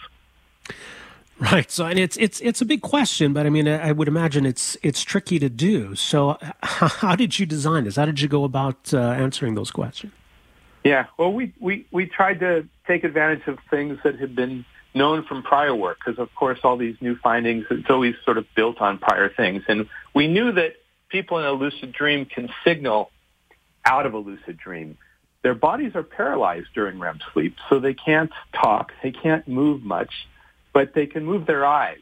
And so if you're in a dream and you look around in your whatever environment you're imagining in your dream, your actual eyes are also moving. So this was this has been known for a few decades that if you if you move your eyes in a particular way, like if we we use a signal, look to the left all the way, the, to the right, to the left, and to the right. And if they make that signal, we can monitor it from the outside. We could be looking with a camera at the eyes, but it's easier. We just put uh, electro- electrodes on the face, and we can record the eyes moving, and therefore we can see those signals. So that's half of the communication part that people in a dream can signal to an experimenter, to a person outside looking at the recordings. And then the, the other end of it is we had to get information in. And as you mentioned, uh, sometimes a sound in your world can be incorporated into your dream. And sort of, you know, you, you mentioned you might hear a song on the radio and maybe that influences the dream somehow. Usually kind of indirectly. So it might make your dream go in a different way, but, but you, you won't necessarily hear it accurately. Like if you hear some water dropping, you, you won't necessarily hear water dropping in your dream, but you might dream about some activity in water, say. And so we wanted to put those things together and find out if could we communicate accurately to people using words, but but softly so we don't wake them up. And then if they're actually understanding what they're saying, could they answer back? And in that sense, we could ask them about their dreams and have them tell us about what they're dreaming at the moment. But we wanted to start with questions where we knew what the correct answer was, because if we knew the correct answer, we could make a judgment about whether we think they're accurately hearing the question and able to produce the correct answer. So we, we used uh, a number of questions. Some of them were math problems, just simple problems. So what's 8 minus 6, we would ask. And if the dreamer can hear the question and actually think carefully enough to compute the answer and then signal the answer out with their eyes, then we would know that we were communicating successfully. And that's what happened. I can mention that happened here in my laboratory uh, outside Chicago and also in three other labs in France, Germany, and the Netherlands. So we teamed up together these four different groups uh, in this publication last week. Yeah. And just an example of, of how fascinating it is. It says one dreamer reported those math problems that were coming out of a car radio. So he was sort of dreaming that he was in a vehicle. He was hearing the questions, but it was manifesting itself in, in the dream then. Yes, people people heard the, the sounds in, in different ways. Sometimes it was coming just out of nowhere or some from something in their environment. Um, and one one of the students that we tested, she ended up dreaming that she was in her math class, which seemed somehow related to, you know, she knew she knew we were going to ask math questions when she was sleeping. She didn't know which ones, but she ended up dreaming about being in a math class. And so the, the right answer for her to answer the questions. And some of them did. Now, it wasn't the majority. I think it was maybe one fifth at the time, or, or maybe just under. But the fact that yeah, the people often, were able to answer, they didn't seem to hear. Okay. So the questions, the questions we asked didn't always get in, and we don't know why for sure. But we think perhaps people are preoccupied with their dream, and whatever interesting yeah. thing is happening there. so they may not always hear the question. And in fact, we usually didn't get an answer, but we kept trying. And repeatedly, we did get answers. So we, we believe that it can happen. And we have to work a little harder to figure out, well, what makes it work sometimes and not other times. But it, it worked repeatedly, and they seldom gave us the wrong answers.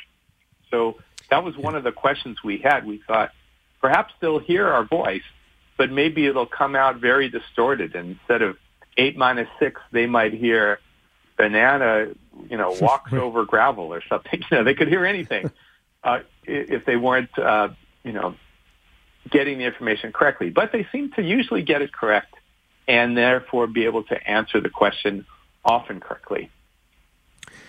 So the implication now, of this, in, our group in Paris did a set of other questions. So they asked some questions that were yes/no questions, like, okay. "Did you do you like to watch football? You know, do you like chocolate?" They asked these questions and then got yes/no answers. And in in their case, the the person answering was able to move their facial muscles, which is not so easy to do because, of course, the paralysis that happens during REM sleep. But if you smile in your dream, your body doesn't necessarily smile, but there's a little muscle twitch in the facial muscles, mm-hmm. and that's what they measured electrically to see this muscle twitch and get the yes or no answers to their questions. So the idea of hacking people's dreams, I mean, the, the you know the Inception stuff does still seem, seem a little out there, but I would think that there are all kinds of very positive implications from this. What, what do you see as you know the takeaways from this, or at least you know where the research goes from here?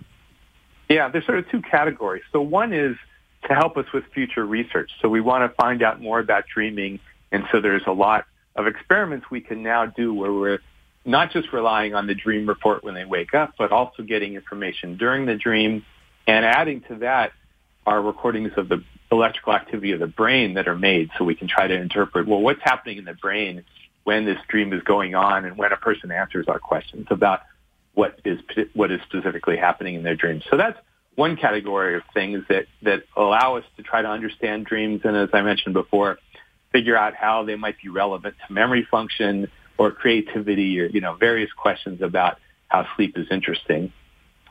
And there's, so another category quite separate is can this method be used for people to help them with their goals? And so communicating during a dream, I suppose you could rig it up so you could try to uh, curate your own dreams so they go mm-hmm. the way you want them to go. Because you might want to have a lucid dream for a particular reason. Say you have some problem you're working on in your life and you might want to try to solve it a little bit more creatively, like you might be able to do in your dream and sort of work on mm-hmm. this problem. And so you can have a lucid dream and then forget what your goal was. So this, this method could be used to remind you of what your particular goal is and also to help you get in the lucid dream in the first place because that's actually quite challenging just to have a dream and then suddenly realize, oh, actually, I'm not awake right now. I'm sleeping. And so I can go ahead with the goals I had set for myself earlier. So both of those things could be promoted with these methods where we're presenting words to people while they're sleeping. It could be in your own voice. Uh, mm-hmm. And it has to be soft enough because you don't want it to wake you up. So it has to be at the right time of sleep, which in this case was REM sleep, and at the right volume so that it gets in but doesn't uh, wake you completely up because that's not the point.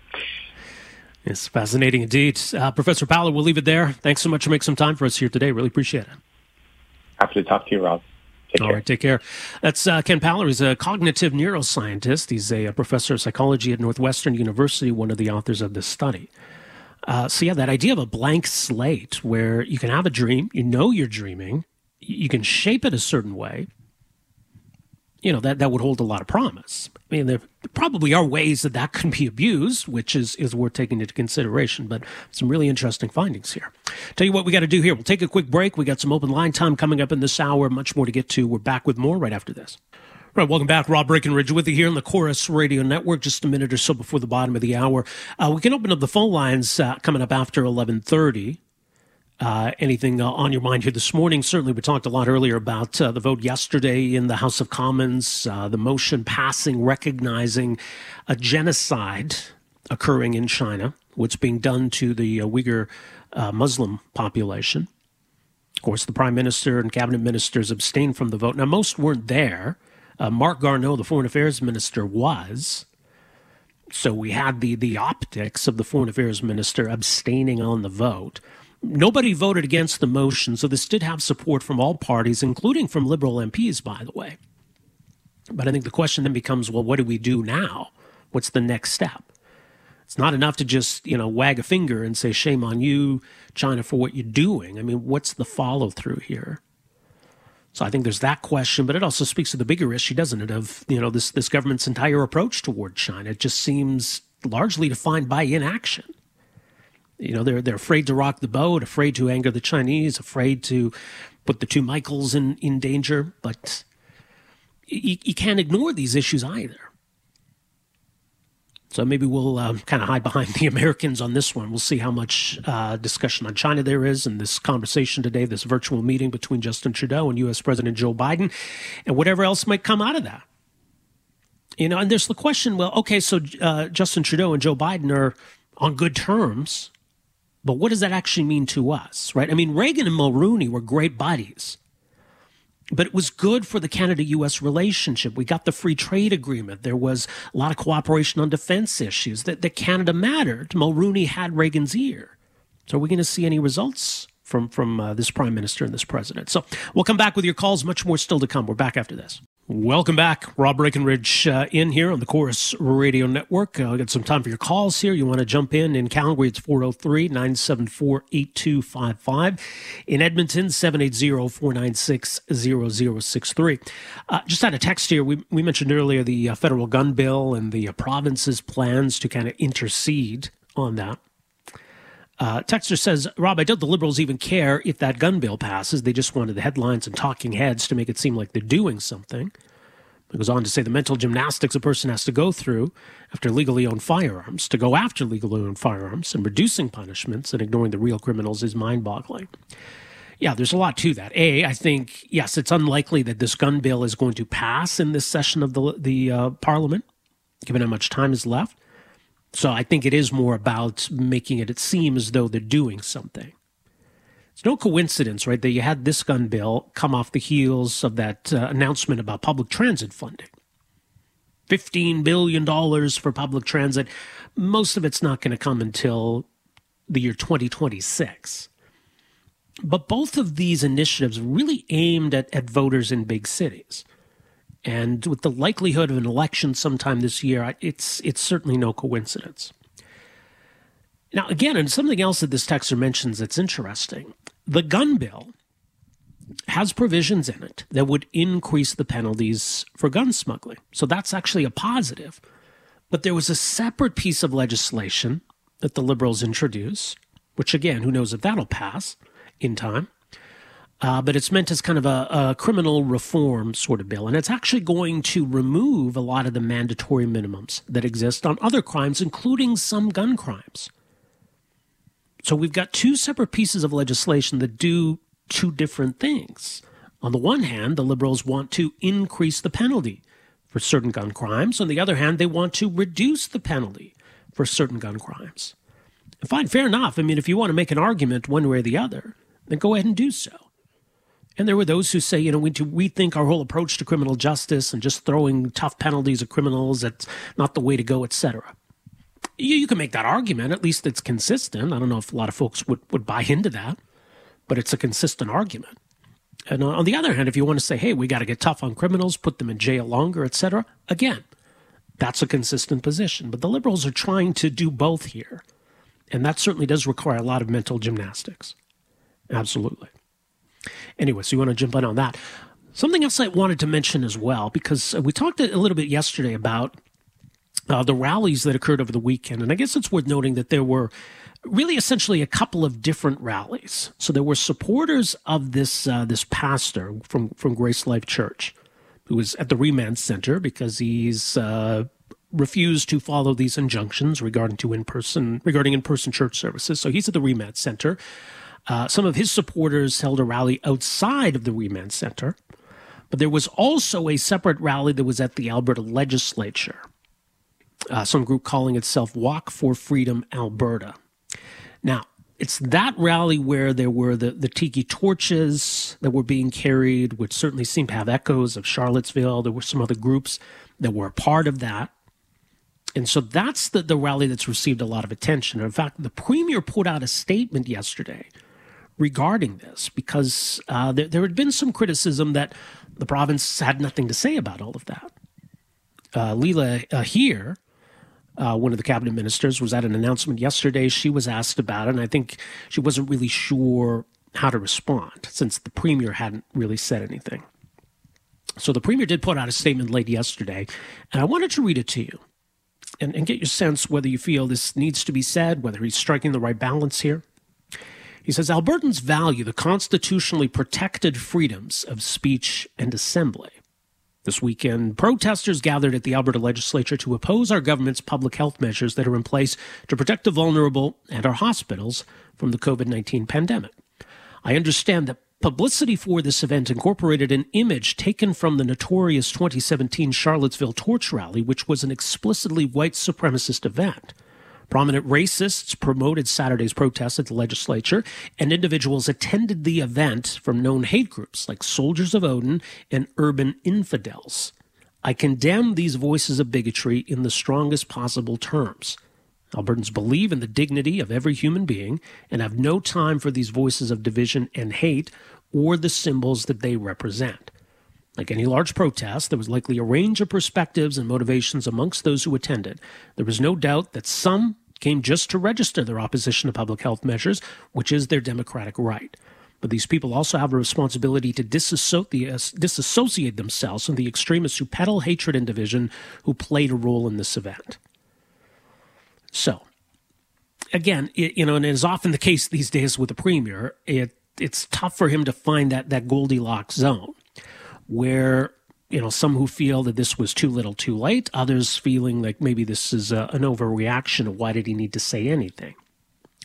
Ultimately, I, I think he, he did need to say something. I, I do think that was the right thing to say. Now, that was posted at, what, 5.30 yesterday afternoon? Sure, he could have done it eight hours earlier. But I think the point is that, that he said what needed to be said.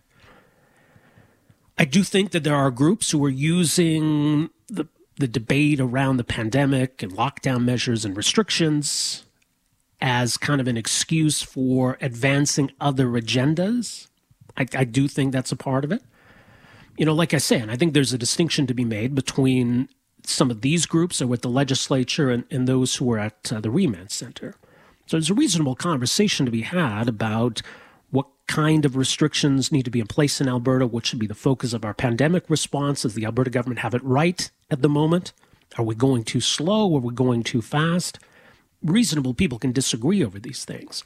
But to uh, evoke the Charlottesville rally to make a point of having those reminders of that and in certain groups with different agendas, that that's going beyond, I think, any reasonable conversation about uh, public health measures. So, yes, I think it's important for the Premier to point out that Albertans have and value constitutionally protected freedom of speech and assembly. I think it's also important for our leaders to condemn that kind of bigotry and to draw a distinction between the two. It's not bigoted to have a position, even a contrarian position, on public health measures. And so a protest that's designed to say, hey, we think the province needs to ease measures, or even a protest to say the province isn't doing enough, that, that's entirely legitimate. So anyway, you want to react to uh, what the premier had to say, or, or for that matter, just you know where we're at in Alberta. We've had some easing uh, of restrictions, but we got a long way to go still. Some suggestion today from Dr. Deena Hinshaw, clarifying some of her remarks yesterday, uh, that we could still have some easing of restrictions as of this coming Monday, March the 1st.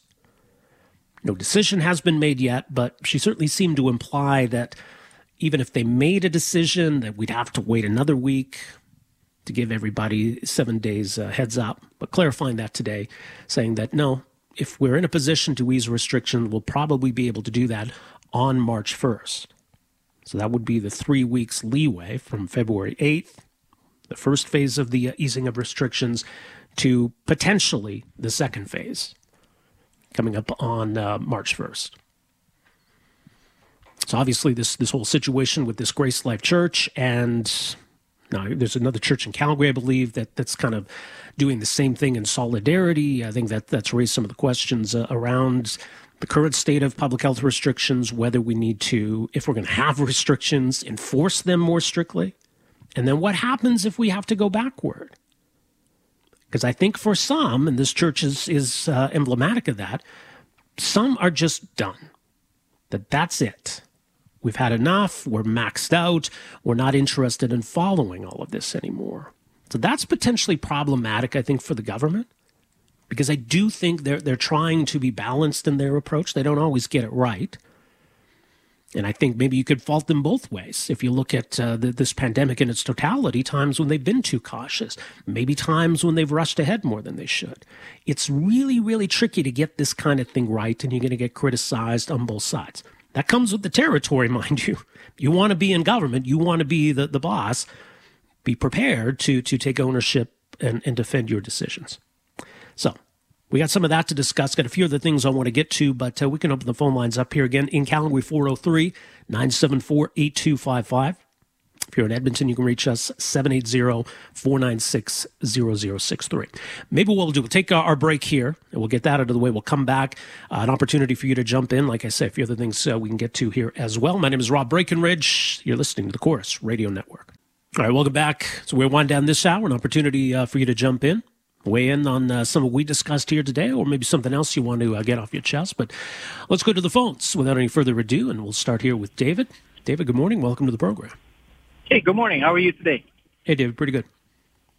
Yeah. So um, I I keep hearing these things in the news about uh, people called in those churches, and they're supposed to be racist and stuff like that, and.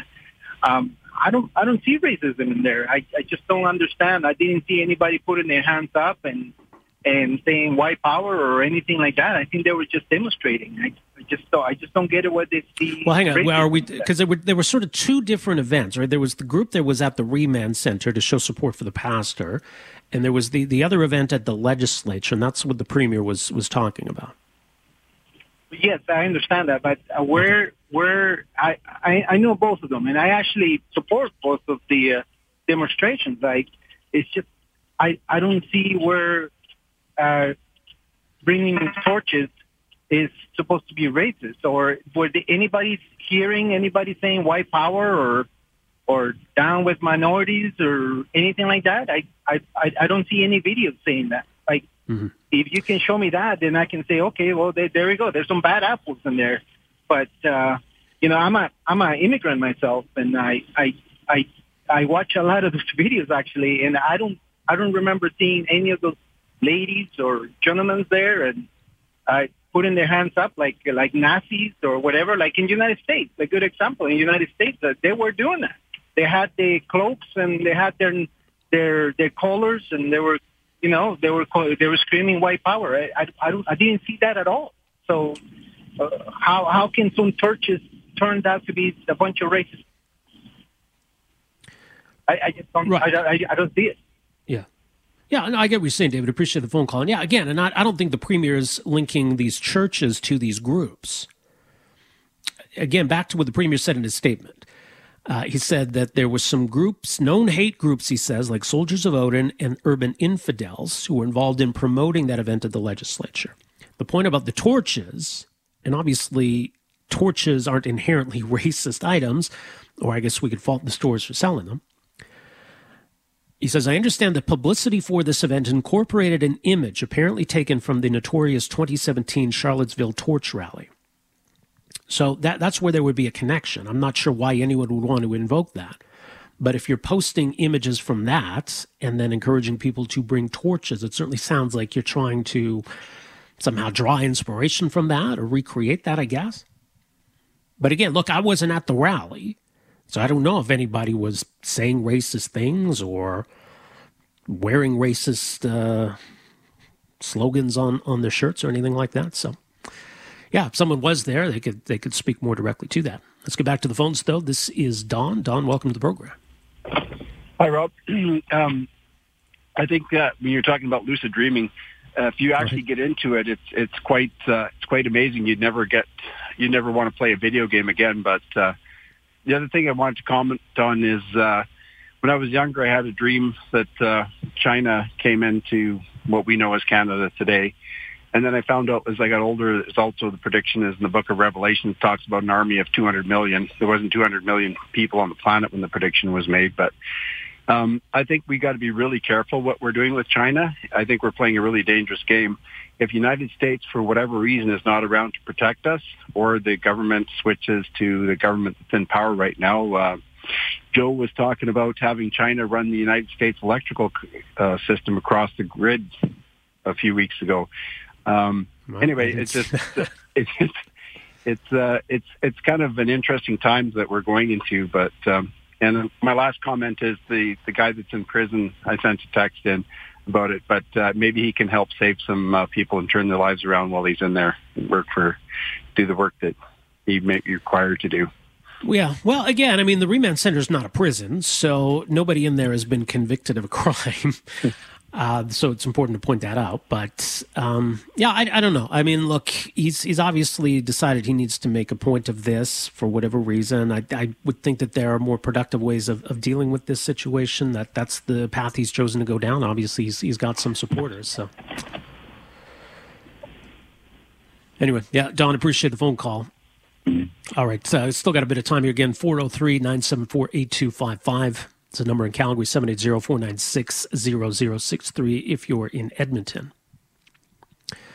Uh, another text here says, uh, Rob, I feel the big issue with the capacity issue with COVID 19 is that some places are supposed to follow it to a T, and then the bigger chain stores don't really follow the limits. There have been a lot of times I go into a grocery store and it's just packed. The bulk of the stores like that too. Yeah, it, it's a fair question. I mean, whether it's grocery stores or malls or the big department stores, are they following the rules? Are, are they limiting the number of people who can be in the store at any time? I, I did have to go to a store recently uh, to get my son's uh, skates sharpened because fortunately now kids are able to get back on the ice and, and do that.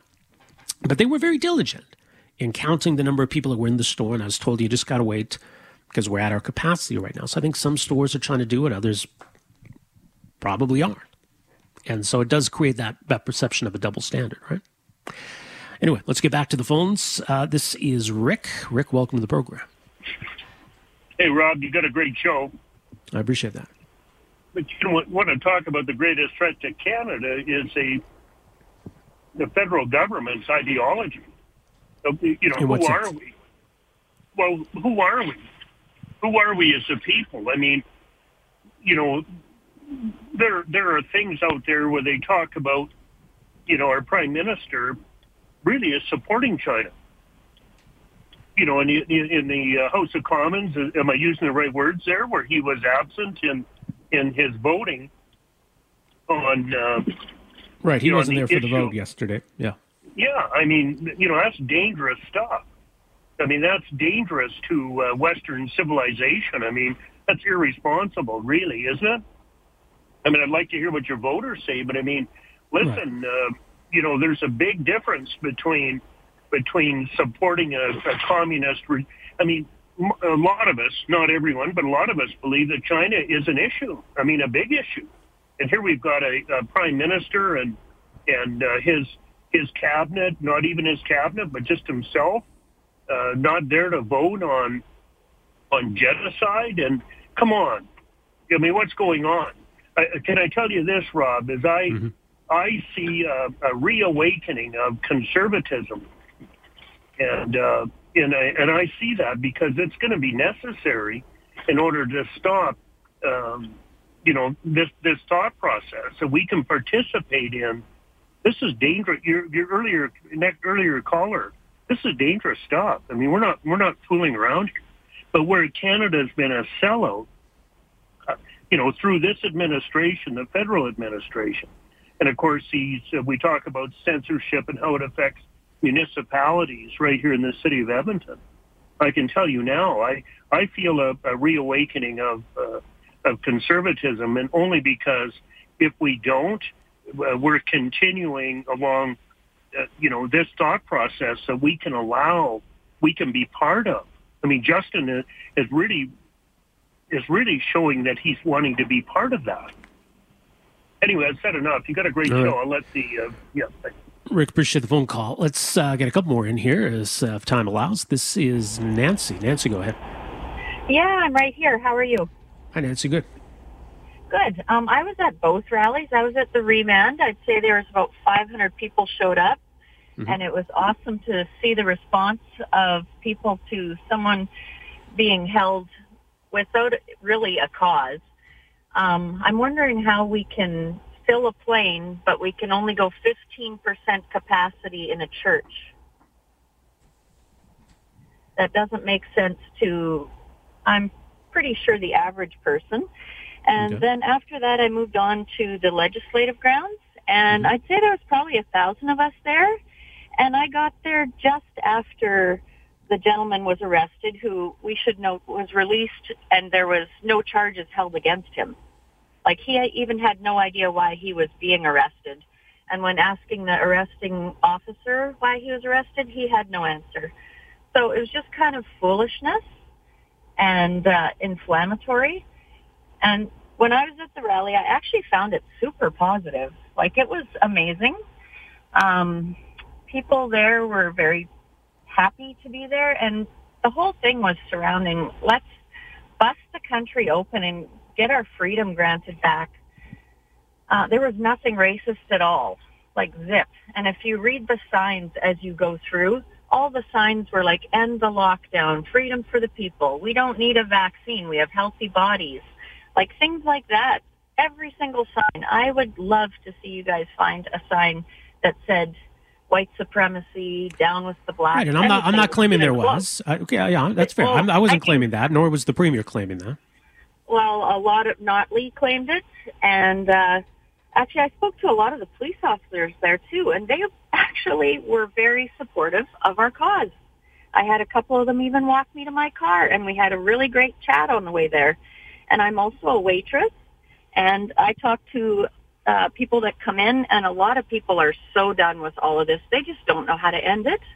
I also work as a healthcare aide, so I'm working with the elderly, and they feel so scared and so tied up and so sad.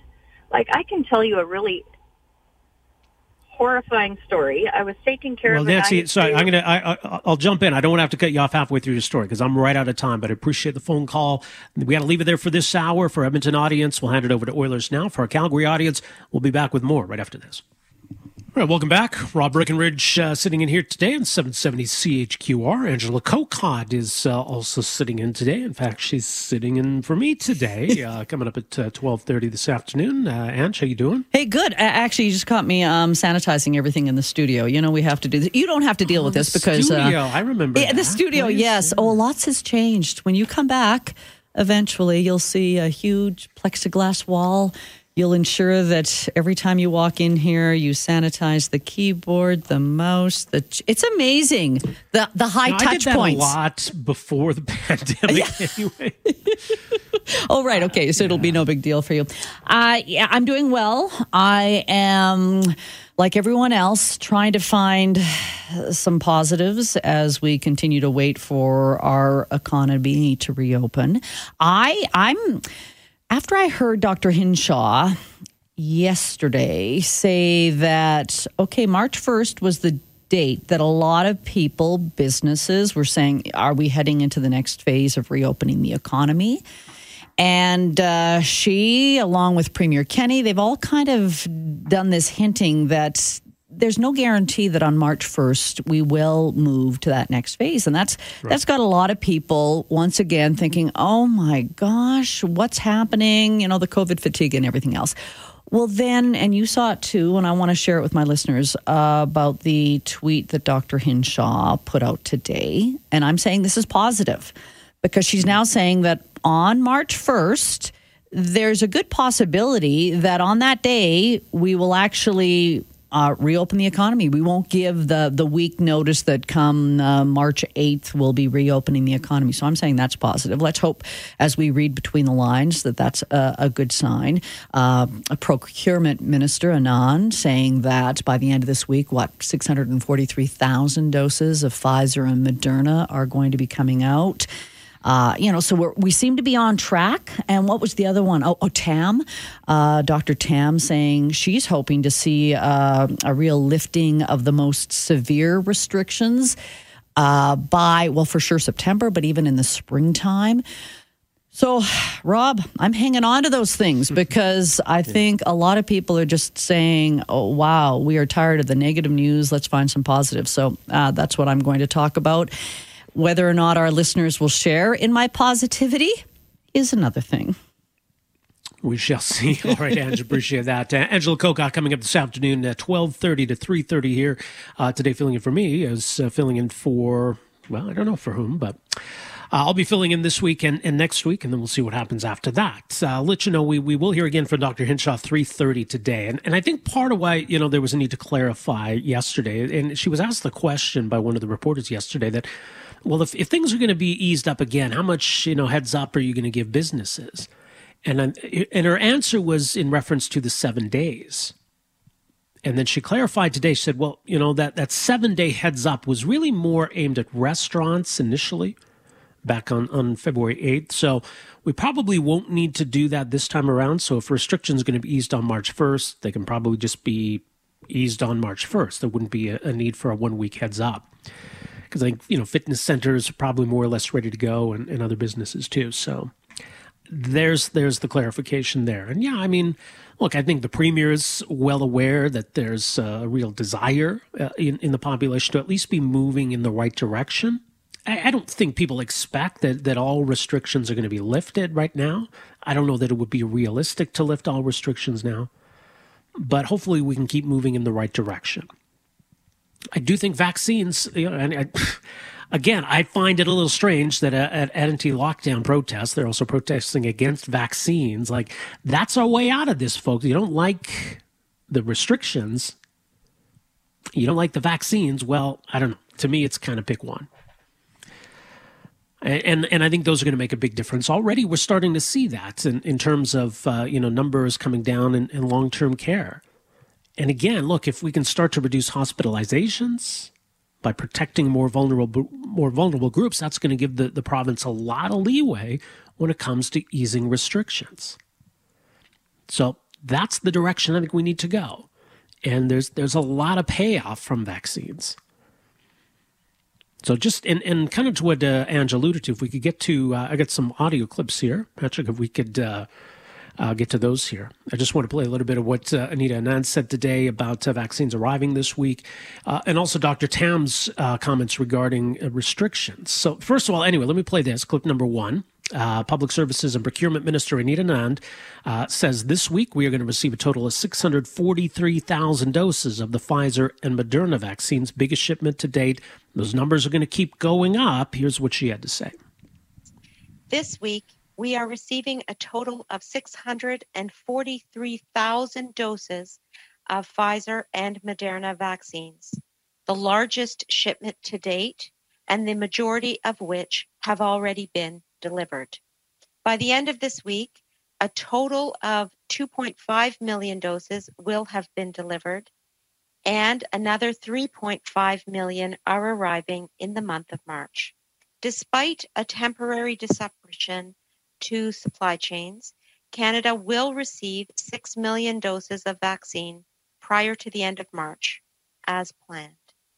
A total of 29 million cumulative doses will be delivered before the end of June and 84 million prior to the end of September.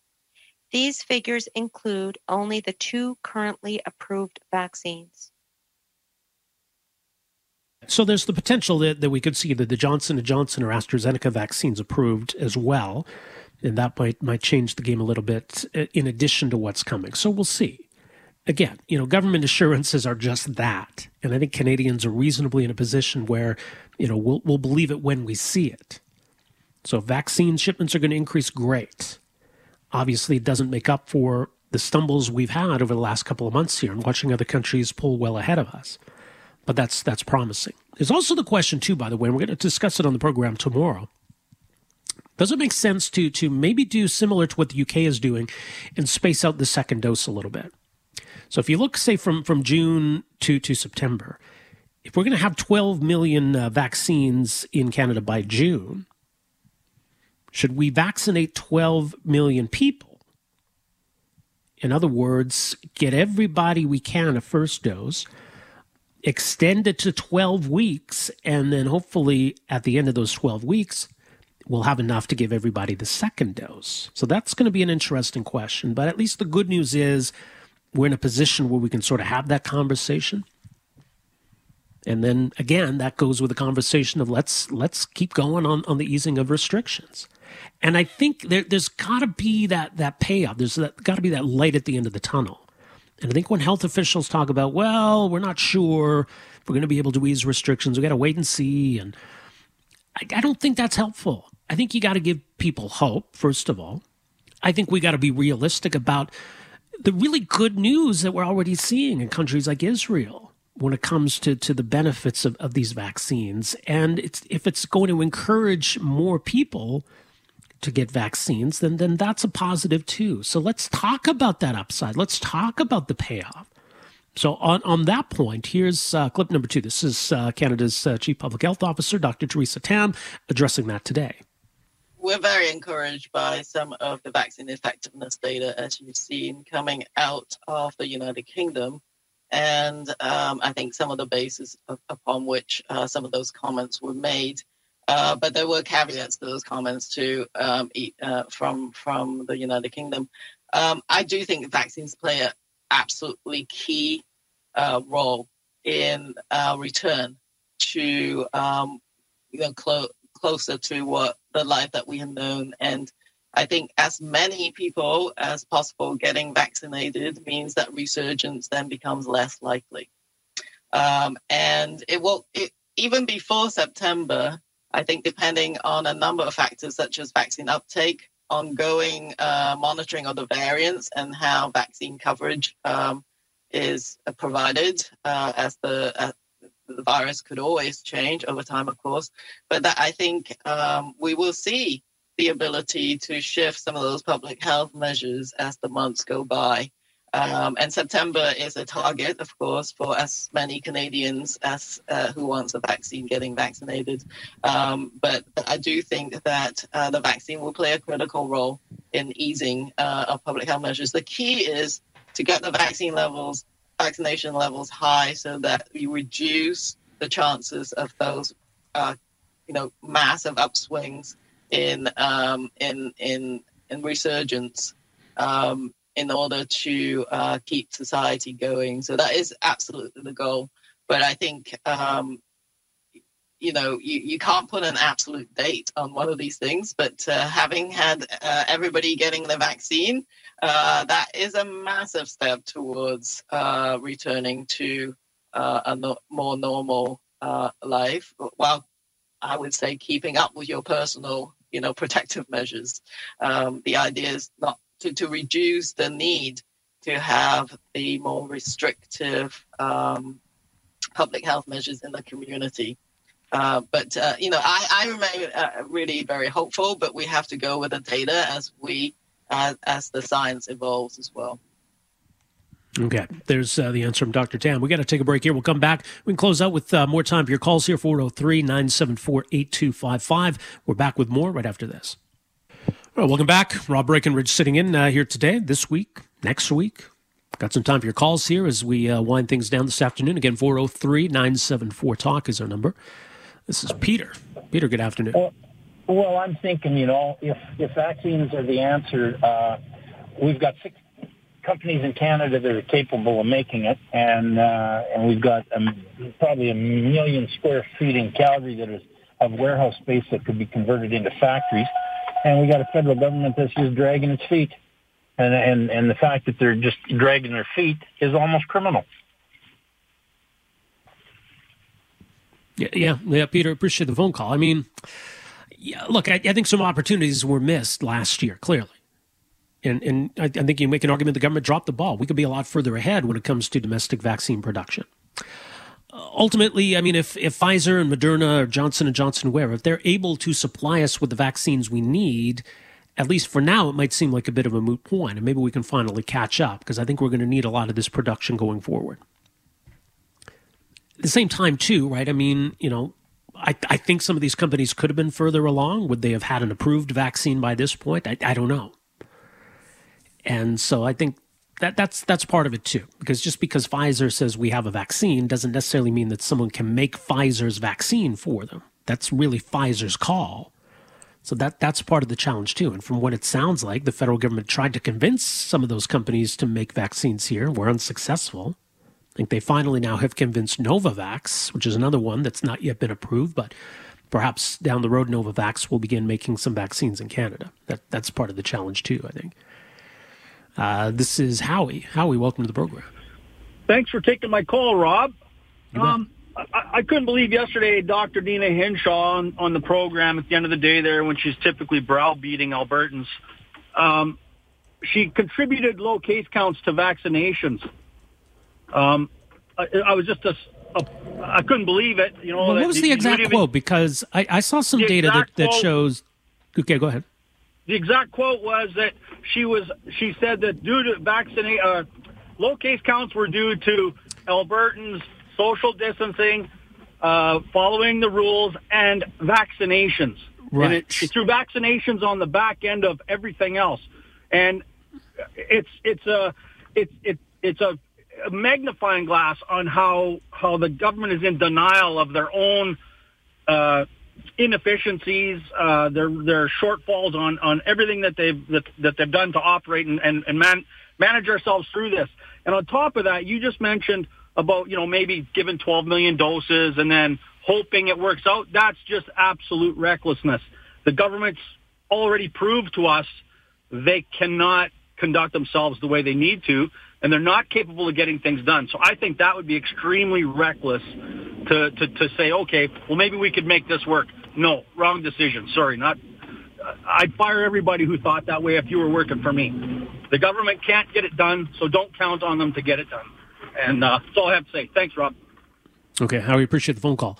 Uh, again, and, and just regarding what, what Hinshaw said, and unless I'm, I'm thinking of a different quote than what Howie heard, because look, I, I, don't think Alberta's chief medical officer of health is is necessarily out there apologizing for for the federal government.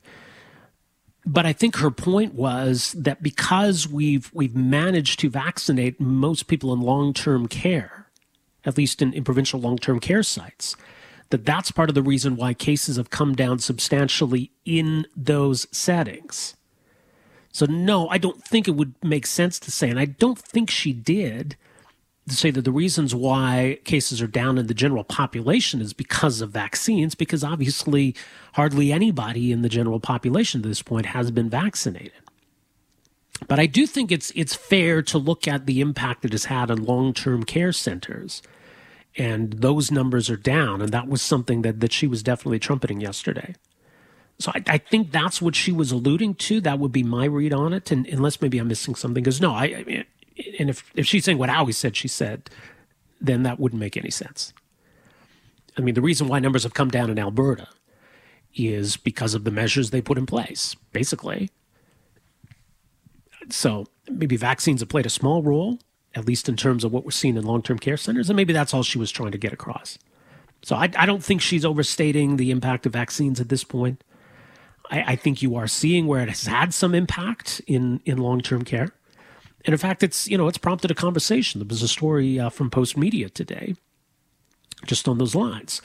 It says infection rates among vulnerable care home residents who got the vaccine have plummeted in Alberta at a rate that brings excitement and relief. So, when will it lead to family reunions? Infectious disease expert Lynora Saxinger uh, said it really is kind of amazing. So, that's where the conversation's at that we've got people in long term care vaccinated. The numbers are down uh, in, in accordance with that. And so maybe we get to a point here where we can start to ease up on some of the restrictions in long term care because I think everybody recognizes how difficult this whole situation has been on those who live in long term care and how isolating all of these restrictions has, has been. So, if we're able to vaccinate those residents and bring those numbers down, that, that probably can and, and does affect the sort of restrictions you need to have in place. So that that's that's good news. That is definitely good news. So we're seeing lower numbers, a lot fewer outbreaks. Let's keep that going, right? Anyway, so I, my read on it is that what uh, that's what Dr. Hinshaw was referring to. We've we've managed to do that, and we're we're seeing the payoff. So that that's a positive development. Anyway, 403 974 8255. Like I said, we're going to talk a bit more about all of this on the program tomorrow. Um, the question of do we delay the, the second dose? Does it make sense to get as many vaccines into as many arms as possible, as quickly as possible? You know, we could do 12 million Canadians by June potentially. There's certainly a lot of benefit that comes with the first dose. That would have some broader payoff in terms of bringing cases down even further. But then, what assurances do we have that we'll have enough doses 12 weeks later to give everybody the second dose? That takes us into, I guess, September, wouldn't it? Which is what the government is talking about. But those are assurances. And do we get ourselves into a situation like Howie said, where we're counting on a certain number of vaccines being there? as we've seen over the first couple of months here with the vaccine rollout, there are no guarantees when it comes to vaccine availability. I mean, the good news is what we're hearing from companies like Pfizer, especially even now Moderna, uh, their ability to to make vaccines is improving consistently. And each time they come up with new forecasts, it's it's even more optimistic. Pfizer's talking about even potentially a total of two billion doses of vaccine that they're going to be able to generate this year. Like that, that's massive. But again, we still got to be careful about assumptions here, I think is how he said. So it, it does create a bit of a dilemma, though. That if we know we're going to get to a certain number of vaccines by a certain date, does it make sense to sit on half of the vaccines that, that arrive here? You know, on the one hand, you have the certainty of, of a second dose available. On the other hand, there's the uncertainty of what might lie ahead. But like I said, we'll get into that tomorrow. Uh, just in our time remaining here, want to take a quick second to say big thanks to our hero of the month for the month of February. 770 CHQR saluting Wade Kozak of the Kozak Financial Group, CIBC Wood Gundy, for their very generous support of the Calgary Children's Foundation, the Kozak Financial Group. Big believers in giving back to the community. Their donation to the Calgary Children's Foundation helps to support programs that help kids who are facing challenges, be they physical, developmental, financial, or social. That's why they are our hero of the month for the month of February. Again, a big thanks to Wade Kozak of the Kozak Financial Group, CIBC Wood Gundy. Uh, also coming up in the program tomorrow, we're going to be speaking with the uh, commissioner of the Alberta Junior Hockey League, who will talk a bit about the announcement this week. Uh, the province has partnered with the WHL and the AJHL uh, to set up a 50-50 lottery to support junior hockey in Alberta. And it's been uh, a difficult stretch, obviously, for the AJHL starting their season in the fall and hoping maybe that they could complete that season, maybe get fans back in at some point. Everything had to shut down, of course, uh, into November and, and, December and January. Well, and in February. The AJHL is about to get going in March here. So we'll talk a bit about their plans for a restart, uh, how this 50 uh, 50 jackpot is going to support junior hockey. So uh, Ray uh, Bartoshyk, he's the commissioner of the AJHL. He's going to join us uh, coming up on the program tomorrow. So we'll find out a bit more about that. Also, we're going to be speaking with Janice MacKinnon. Remember the MacKinnon uh, report? Uh, with the public uh, School of Public Policy, University of Calgary, former Saskatchewan finance minister, and she's got some interesting thoughts on, on the question of taxes and whether Alberta has a revenue problem in addition to a spending problem. The Business Council of Alberta raising that issue last week. We'll hear from Janice MacKinnon on tomorrow's program as well. So we got plenty in store for you tomorrow. That's where we got to leave it for today, though. Angela Kokott is in after the 1230 news. My name is Rob Breckenridge. We will talk to you tomorrow morning at 930. Take care. Afternoons with Rob Breckenridge, starting at 1230 on News Talk 770 Calgary.